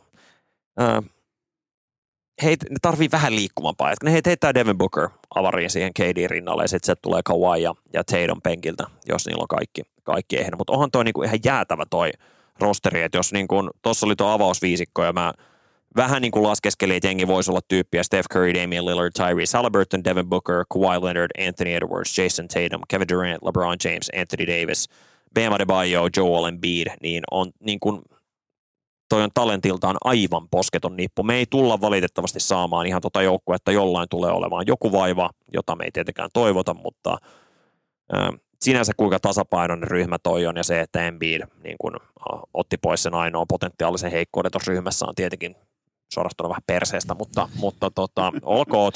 Mutta saa ottaa yhden jenkin, niin annetaan heidän ottaa yksi kamerunilainen sinne, sinne joukkueeseen. No me ollaan näin muodoin maalissa. Jäikö muuten jotain käsitelmättä? Jäikö joku sellainen, mikä paloteella on vielä mielessä liittyen tähän NBA-kauteen tai tähän tilanteeseen? Tai jäikö joku, niin kuin, jäikö joku vaivaamaan? Mistä mä aloitan? No anna, anna, joku, anna, anna joku pien sieltä. Joku pieni. Tota, kyllähän niin kuin tämä yleinen vaan talenttitaso, me puhuttiin niin niistä tule, nousevista tähdistä, niin se, että mikä määrä on noita, tota, ää, noita, noita, noita ää, supertähtiä tähtiä liigassa ja se, että millainen kisa on niin kuin All-Stars-joukkueissa molemmissa konferensseissa, niin ää, me eletään niin, niin poikkeuksellista aikakautta, että se NBA-talenttitaso ei ole varmaan ikinä ollut näin, näin kova, vaikka me manaillaankin tässä, että, että tota, missä on ne seuraavat amerikkalaiset supertähdet. No eurooppalaiset on enemmän kuin korvannut ne ja muut kanadalaiset ja muut, niin, tota, niin tämä on vaan niin jäätävä se talenttimäärä liigassa, mitä tällä hetkellä on, ja jos katsoo niitä jengejä, jotka etenkin läntisessä konferenssissa tappelee jostain play-in paikoista, niin, niin ei, ei me olla vastaavaa, vastaavaa nähty koskaan liigahistoriassa, että se on, se on musta niin kuin sellainen laajempi aihe, missä mikä on jossain kohtaa niin kuin hyvä. Jotkut on käsitellyt, mitä monet kuulijat kannattaa niin kuin ymmärtää, että se taitotaso on vaan niin hurja ja sen takia se vaikuttaa siltä niin kuin katsojen mielestä varmastikin, että puolustus, puolustaminen niin kuin ei kiinnosta NBA. Se ei se ole siitä kiinni. Sääntörajoitteet on musta liialliset, niitä pitää korjata, mutta mutta tota, on se vaan makea, makeat aikakautta eletään se talentin kautta. NFLssä tehtiin samalla tavalla, että tuotiin mittavasti uusia etuja hyökkääjälle. Kyllä. Ja otettiin koko ajan niin kuin riisutaan puolustusta enemmän ja enemmän ja, ja tota, sehän johtaa totta kai sitten myytyihin pääsylippuihin ja No fanipaitoihin ja siihen kun me saadaan dataa, me saadaan tuloksia, me saadaan ennätyksiä ja kaikkea tätä, niin, niin NHL, NBA ehdottomasti haluaa kopioida sen, koska se on Kyllä. hyvää bisnestä. Kyllä. Ja, ja, mutta kyllä toi on ihan kaikki pitää paikkansa, että tällä ei tähtiloisto ja yllättävänkin tervepäisten pelaajien tällainen invaasio, niin se, se on mukavaa seurattavaa, että meillä ei ole siis, no en nyt heitä mitään nimiä, mutta tuntuisi, että jos ollaan pitkään huomattu, että vaikkapa NHLn supertähdet on ollut todella tervepäisiä. Mm. Mun mielestä nykyään myös NBAssa, niin ei ole enää sellaista, kun Latrell Sprievel tulee ilmoittaa, että pitää myydä yksi autoista, että joudun ottaa palkan, joudun myymään yhden mun 15 autoa. Niin Nämä aistii huonetta ehkä paremmin kuin aiemmin. Toki siellä on silti Zion Williamson ja John Morant, mutta tota, niin kuin pääsääntöisesti mä oon samaa mieltä. Ja niin kuin NFLssä, niin sitten kun pelataan playoff-korista, niin konferenssifinaalimatsi päättyy NFLssä 17-10, että se ei päädy niin kuin 58-50, että Niin, niin, niin. vaikka se hyökkääminen on helpompaa, niin, niin se on kuitenkin sama NBAssä, että sitten se peli muuttaa luonnettaan niin paljon playoffeissa. Se olisi vaan kiva, että se muuttaisi ihan niin paljon, vaan me nähtäisiin enemmän semmoista playoff-meininkiä tota, runkosarjassa. nyt meillä on meidän ennakkovalmis, eli me on tehty aiemmin jo ennakko-ennakko, mm. nyt meillä on ennakkovalmis, sen jälkeen me tehdään sitten todennäköisesti, palotyö tulee sitten vielä, saat itse päättää, että onko ennen playareita, kesken playareita, ehkä ennen finaaleita, jotain tällaista. Mä jopa, mä jopa lähden semmoista, semmoista niin lanseeraamaan, että ennen pudotuspelejä sit sä huomaat, että hei hitsi, me tarvitaan playoffeissa vielä vähintään yksi tai jopa kaksi lisäjaksoa, niin, niin katsotaan, katsotaan. Siinä muuten on aika hyvä taktiikka, mutta hei jälleen kerran urheilukästin tämän kauden vakio asiantuntija vieras äh, Christian Palotie, kiitoksia tästä. Kiitos. Ja kaikille kuuntelijoille loppukauden teitte ihan normaalin tapaan perjantaina jatkuu.